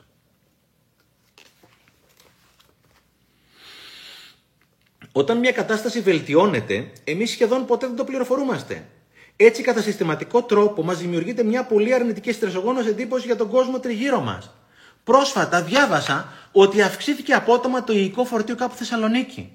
Και μπήκα μέσα και είδα την καμπύλη που όντως είχε ανέβει κάποια στιγμή μετά. Έπεσε και μετά ξανανέβηκε. Ναι, αλλά όταν έπεσε δεν μου το είπε κανένας σε μένα. Είναι εδώ πέρα πάλι αυτοί οι καλοθελητές να μου πούνε ότι τα πράγματα χειροτερεύουν. Όταν θα, θα βελτιωθούν δεν θα μου το πει κανένας ποτέ εμένα. Άρα ουσιαστικά όταν βλέπω αυτά τα εκτενή δελτία ειδήσεων θα ψάχνουμε να βρούμε πού οι δείκτες οι κακοί χειροτέρεψαν για να το παρακολουθήσουμε και δεν θα βρούμε πού οι καλοί. Όταν οι καλοί μειώθηκαν θα το μάθουμε. Όταν οι κακοί χειροτέρεψαν θα το μάθουμε. Όταν οι καλοί αυξηθούν δεν το μάθουμε ποτέ. Θα πρέπει να, να ψάξουμε να το βρούμε. Δεν θέλω να σας κουράζω. Factfulness. Συγκλονιστικό βιβλίο. Είναι η εικόνα των τελευταίων 100 χρόνων σύμφωνα με στατιστικές. Και το Stop Reading the News, ένα βιβλιαράκι το οποίο είναι συγκλονιστικό, το οποίο το έχει γράψει ο Ρόλφ Ντομπέλη, ένα πάρα πάρα πολύ ωραίο βιβλίο, όπου κάποια στιγμή λέει ο τύπος πρώτα απ' όλα ότι η τηλεθέαση δελτίων ειδήσεων είναι άκρο εθιστική. Θέλει 30 μέρες για να το κόψει αυτό το πράγμα. Είναι σαν το τσιγάρο αυτό το πράγμα. Και λέει ο τύπος κάτι συγκλονιστικό. Λέει κάθε χρόνο βλέπεις περίπου 20.000 ειδήσεις αναλυτικά. Και λέει ο τύπος, πέρα από ανακοινώσεις του Υπουργείου και τα λοιπά, αυτό που θα σας πω. Ποια είδηση σε βοήθησε να πάρεις μια καλύτερη απόφαση; Ποια είδηση από αυτές τι εκτενείς, το εκτενές ρεπερτάζ κτλ. σε βοήθησε να πάρεις μια καλύτερη απόφαση; Και λέει ο Χαράρη, αυτός ο άνθρωπος που ήρθε 100 χρόνια πριν από την εποχή του, έχει βάλει την ατζέντα με τα τρία βασικότερα θέματα. Τεχνητή νοημοσύνη, πυρηνικά όπλα, φαινόμενο θερμοκηπίου. Πόσο συχνά ακούμε για αυτά τα θέματα; Έχουμε μπερδέψει τα επίγοντα με τα σημαντικά βρες μια αξιόπιστη πηγή να ενημερώνεσαι, ένα καλό site, ένα καλό περιοδικό. Όσοι από εσά διαβάζετε Economist, το συστήνω ανεπιφύλακτα. Κάθε Παρασκευή έχει τη βασική ατζέντα του κόσμου. Βρες και πλήρωσε για την ενημέρωσή σου ή αν δεν πληρώσει, επίλεξε πάρα πάρα πολύ προσεκτικά τι θα βάλεις μέσα σου. Γιατί αυτό το οποίο θα βάλεις μέσα σου είναι αυτό που θα γίνεις. Γιατί αν τροφοδοτείς τον οργανισμό σου με μόνιμο άγχος και φόβο, αυτό θα βγεις γιατί σημερινό live είναι γιατί αγχωνόμαστε. Όταν φυτέψεις ντομάτε, θα βγουν ντομάτε, θα βγουν αγκούρια. Όταν θέλεις αγκούρια, να φυτέψεις αγκούρια. Κάθε στιγμή παίρνει. Η ερώτηση είναι αυτή τη στιγμή, κάθε στιγμή να είμαστε συνειδητοί στο τι σπέρνουμε.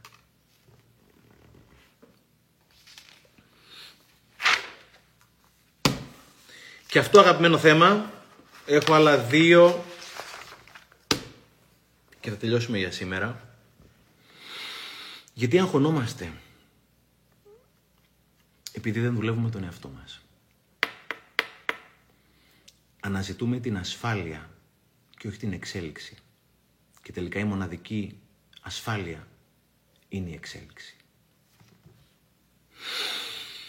Υπάρχει ένας νόμος, τον έλεγε ο Τζον Μάξουελ, law of the lid λέει, ότι όσο δουλέψω με τον εαυτό μου, ας πούμε δουλεύω με τον εαυτό μου, σε κλίμακα από το 0 έως το 10. Αν είμαι στο 5, όλη μου η ζωή θα τα βανώνει στο 5. Τα οικονομικά μου θα τα βανώνω στο 5, η χαρά μου, η ευτυχία μου, οι σχέσεις μου, η επιτυχία μου, η αυτοεκτίμησή μου. Όσο δουλεύω με τον εαυτό μου και ανεβαίνω στον 6, στο 6, δημιουργώ ένα νέο ταβάνι για τον εαυτό μου. Και πλέον η εξέλιξή μου θα φτάνει στο 6. Όταν το πάω στο 9, όλα, λέει ο Μάξουελ, όχι ένα και δύο, όλα θα φτάνουν εδώ πέρα. Άρα είναι εξαιρετικά σημαντικό το να δουλεύω με τον εαυτό μου. Ένα συγκλονιστικό βιβλίο, και αυτό δεν έχει μεταφραστεί στα ελληνικά, αλλά πολύ σύντομα θα εκδοθεί, είναι το βιβλίο Mindset. Ένα συγκλονιστικό βιβλίο, από τα καλύτερα βιβλία που έχουν γραφτεί ποτέ. Και το βιβλίο αυτό λέει ότι είναι όλα fixed versus, versus growth minds. Είναι αν το μυαλό μου είναι κλειστό ή αν είναι ανοιχτό να δεχτεί νέα πληροφορία ουσιαστικά. Και είναι συγκλονιστικό ότι το μεγαλύτερο μυαλό που πέρασε ποτέ από τη χώρα αυτή είπε ότι εν είδα ότι ουδέν είδα. Ξέρω ότι δεν ξέρω τίποτα. Και ο Μίτσο περιπτέρα τα ξέρει όλα. Δεν γίνεται φιλαράκο. Υπάρχουν άνθρωποι που είναι ανοιχτοί στη γνώση και υπάρχουν άνθρωποι που είναι κλειστοί στη γνώση. Ε, λέει ο Καλογύρου πάντα, θα πρέπει να, να μαθαίνουμε, θα συνεχίσω να μαθαίνω, έλεγε, μέχρι, τελευταία, μέχρι να δω τα ραδίκια ανάσκελα. Έχω εδώ πέρα ένα μπουκάλι, γιατί αυτή την ιστορία πραγματικά την είχα ακούσει σε μια ομιλία. Μας την έχει πει ο Χένρι Μίντσπερ και ένας Καναδός καθηγητής του McGill University που τον είχε φέρει και η PMG πριν από 15 χρόνια. Και λέει το εξής. Έχεις αυτό το μπουκάλι το οποίο είναι άδειο. Βάζεις, όσοι έχετε διαβάσεις το πρώτο μου βιβλίο, το πρώτο δώρο είναι εκεί πέρα μέσα, η μίγα και η μέλισσα. Εδώ είναι το παράθυρο και έρχεται φως από εδώ. Βάζεις το μπουκάλι με τον πάτο, εκεί πέρα που έρχεται το φως. Ανοίγεις το καπάκι, άρα εδώ πέρα είναι φως, εδώ πέρα είναι το μπουκάλι και εδώ πέρα μέσα βάζει μία μέλισσα, λέει ο τύπος. Η μέλισσα έχει συγκεκριμένο κανόνα. Ο κανόνας της μέλισσας είναι ότι όπου υπάρχει φως, υπάρχει έξοδος. Δυστυχώς η μέλισσα είναι πολύ κάθετη στον κανόνα της. Ξερολίας το λέμε στα ελληνικά. Αποτέλεσμα, για μία ώρα η μέλισσα θα πηγαίνει εδώ πέρα, στον πάτο του μπουκαλιού. Σε μία ώρα η μέλισσα θα έχει πεθάνει. Και βάζει μέσα, λέει ο τύπος τώρα, μία μίγα η οποία μίγα ξέρει ότι δεν ξέρει. Η μίγα όμως, επειδή ξέρει ότι δεν ξέρει, θα πάει μία από εδώ, μία από εκεί, αριστερά, δεξιά, πάνω κάτω, τελικά θα βγει. Και είχε πει ο Μίντσπερ, μην γίνετε ποτέ μέλισσες. Να είστε πάντα μύγες. Να ξέρετε ότι δεν ξέρετε και πάντα να ψάχνετε για να βρείτε.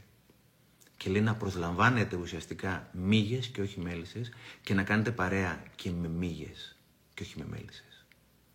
Το κατά πόσο θα δουλέψει με τον εαυτό σου φιλαράκο για μένα είναι η σημαντικότερη επιλογή από όλες τη ζωή. Όταν λέω από όλες, εννοώ από όλες.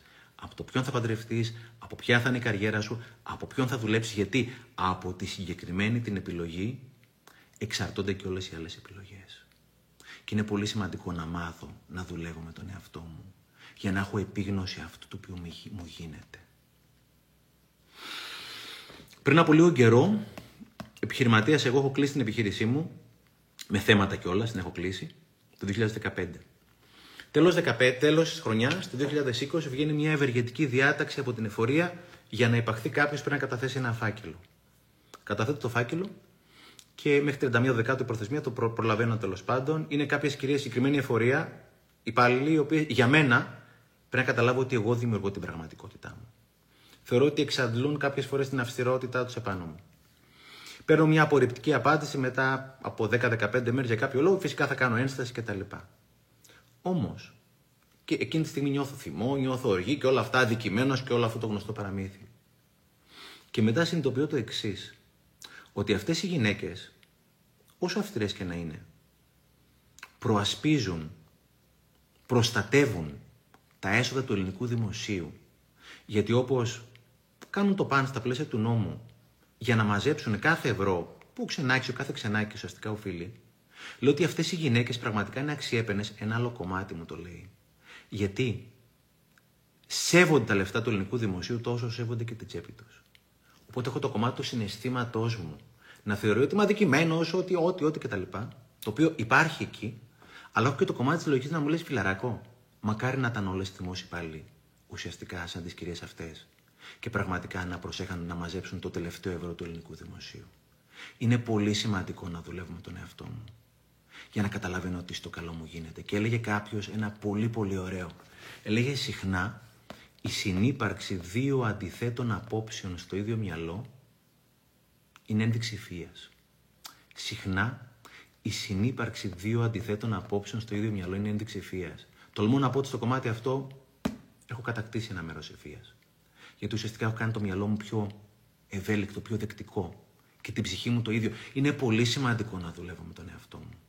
Πρώτα απ' όλα για να αποδεχτώ τον εαυτό μου, γιατί το άγχος και όλα αυτά τα αρνητικά συναισθήματα προέρχονται από σύγκρουση με τον εαυτό μου πολύ συχνά. Όταν αρνούμε να έρθω σε επαφή με το δικό μου συνέστημα και με τη δική μου αλήθεια. Οπότε όλες αυτές οι μέθοδοι, ψυχοθεραπεία, ψυχανάλυση, ψυχολόγοι, σεμινάρια αυτοβελτίωσης προσωπικής ανάπτυξης, δεν είναι σημαντικά, είναι απαραίτητα για να μπορώ εγώ να καταλάβω τι στο καλό μου συμβαίνει στη ζωή μου. Άρα το κομμάτι εξελίσσομαι είναι πάρα πάρα πάρα πολύ σημαντικό και για ένα παραπάνω λόγο. Για να καταλάβω επιτέλους τι είναι αυτό το οποίο ορίζω εγώ και είναι αυτό το οποίο δεν ορίζω εγώ. Ένα συγκλονιστικό βιβλιαράκι, επίκτητος το εγχειρίδιο εκδόσει ενάλιος.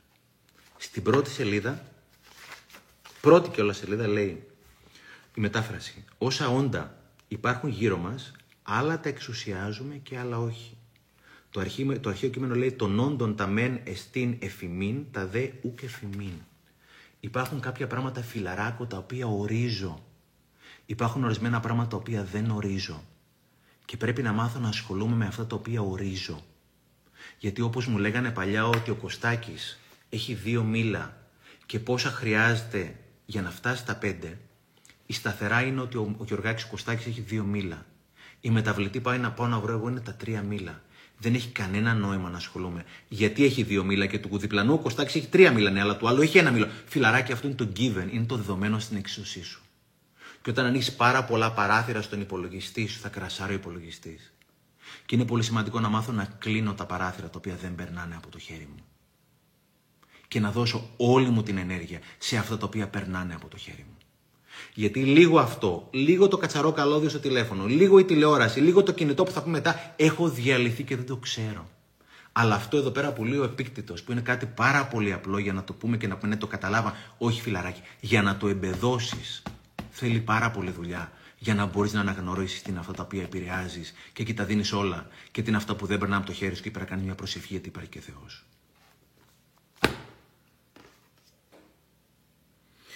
Κάποια στιγμή με είχαν ρωτήσει κάποια στιγμή μια συνέντευξη γύρω από αυτό που γίνεται τώρα με τον κορονοϊό. Πάνε θα μάθουμε τελικά. Λέω στο τέλος του κορονοϊού κάποιοι θα έχουν μάθει, κάποιοι όχι. Και μου λέει ποιοι θα έχουν μάθει; Λέω θα έχουν μάθει αυτοί που έχουν μάθει να μαθαίνουν. Είναι πολύ σημαντικό στη ζωή να είμαι αιώνιος μαθητής και να έχω μάθει να μαθαίνω. Γιατί αυτοί που έχουν μάθει να γκρινιάζουν θα γκρινιάξουν. Αυτοί που έχουν μάθει να θυμώνουν θα θυμώσουν. Αυτοί που έχουν μάθει να μαθαίνουν όμως θα μάθουν. Και έλεγε ένας τύπος ότι όταν επιλέξεις να μαθαίνεις, όλος ο κόσμος γίνεται η βιβλιοθήκη σου. Μαθαίνεις ακόμα και sorry από τη λέξη, ακόμα και από τον μαλάκα έχεις κάτι να μάθεις. Από το θυμωμένο έχεις κάτι να μάθεις. Από αυτό που το κάνεις τραβά έχεις κάτι να μάθεις. Όταν έχεις επιλέξει να μαθαίνεις, όλος ο κόσμος είναι βιβλιοθήκη. Άρα να δουλεύω με τον εαυτό μου είναι εξαιρετικά σημαντικό, φίλοι μου. Είναι απαραίτητο για να μπορώ ουσιαστικά να εξουσιάζω, να ελέγχω, να ορίζω εγώ τη ζωή μου.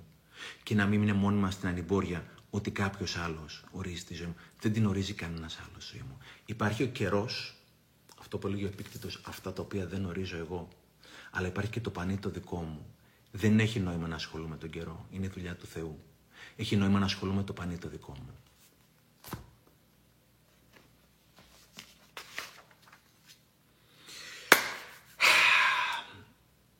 Κινητά τηλέφωνα. Γιατί άλλο αγχώνομαι. Γιατί έχω αυτό το ρημάδι να παίζει συνέχεια με μηνύματα, με notification, με ό,τι μπορεί να φανταστείς. Αυτό είναι ένα εργαλείο για να με εξυπηρετεί και όχι για να το εξυπηρετώ. Έχει εδώ πέρα να υποστηρίζει εμένα και όχι εγώ για αυτό. Πρόταση δική μου, θα ηρεμήσετε και θα ήθελα μετά να δω γνώμες ανθρώπων που το έχουν κάνει. Βγάλτε όλες τις ειδοποιήσεις από το κινητό σας τηλέφωνο. Γιατί; Γιατί κάθε φορά που είμαι σε έναν ηρμό, σε μια συγκέντρωση, είμαι δοσμένος στο να κάνω κάτι. Όταν έρχεται ένα μήνυμα, μια ειδοποίηση από το WhatsApp, από το Viber, από το τηλέφωνο, από το Messenger, από το, από το mail ή οτιδήποτε άλλο, λέει η έρευνα της Microsoft ότι θέλω 16 με 21 λεπτά για να επανέλθει η συγκέντρωσή μου εκεί πέρα που την άφησα. 16 με 21 λεπτά, γιατί ο τρόπος που χτίζω τη συγκέντρωσή μου δεν είναι γραμμικός, είναι εκθετικός. Στο πρώτο λεπτό είμαι κάπως συγκεντρωμένο, το δεύτερο πολύ πιο συγκεντρωμένο. Στο 55ο λεπτό είμαι βαθύτατα συγκεντρωμένος, γιατί πάει η συγκέντρωσή μου έτσι. Υπάρχει αυτό το βιβλίο, το καταπληκτικό, το flow, και αυτό δεν έχει μεταφραστεί ακόμα στα ελληνικά. Και λέει ότι ουσιαστικά η συγκέντρωση χτίζεται έτσι εκθετικά. Άρα αν κάποιος μου κάνει μια ζημιά στο πρώτο δεκάλεπτο, έχω μια χ ζημιά. Αν κάποιος μου κάνει μια ζημιά στο 50 λεπτό που είμαι σε βαθιά συγκέντρωση, έχω διαλυθεί φιλαράκο. Και θα πρέπει να ξεκινήσω από την αρχή να ξαναχτίσω τη συγκέντρωσή μου. Είναι σαν, όταν έδινα ομιλία σου έλεγα, είναι σαν να ανάψεις το τζάκι και να ρίξεις ένα μπουγέλο να σβήσει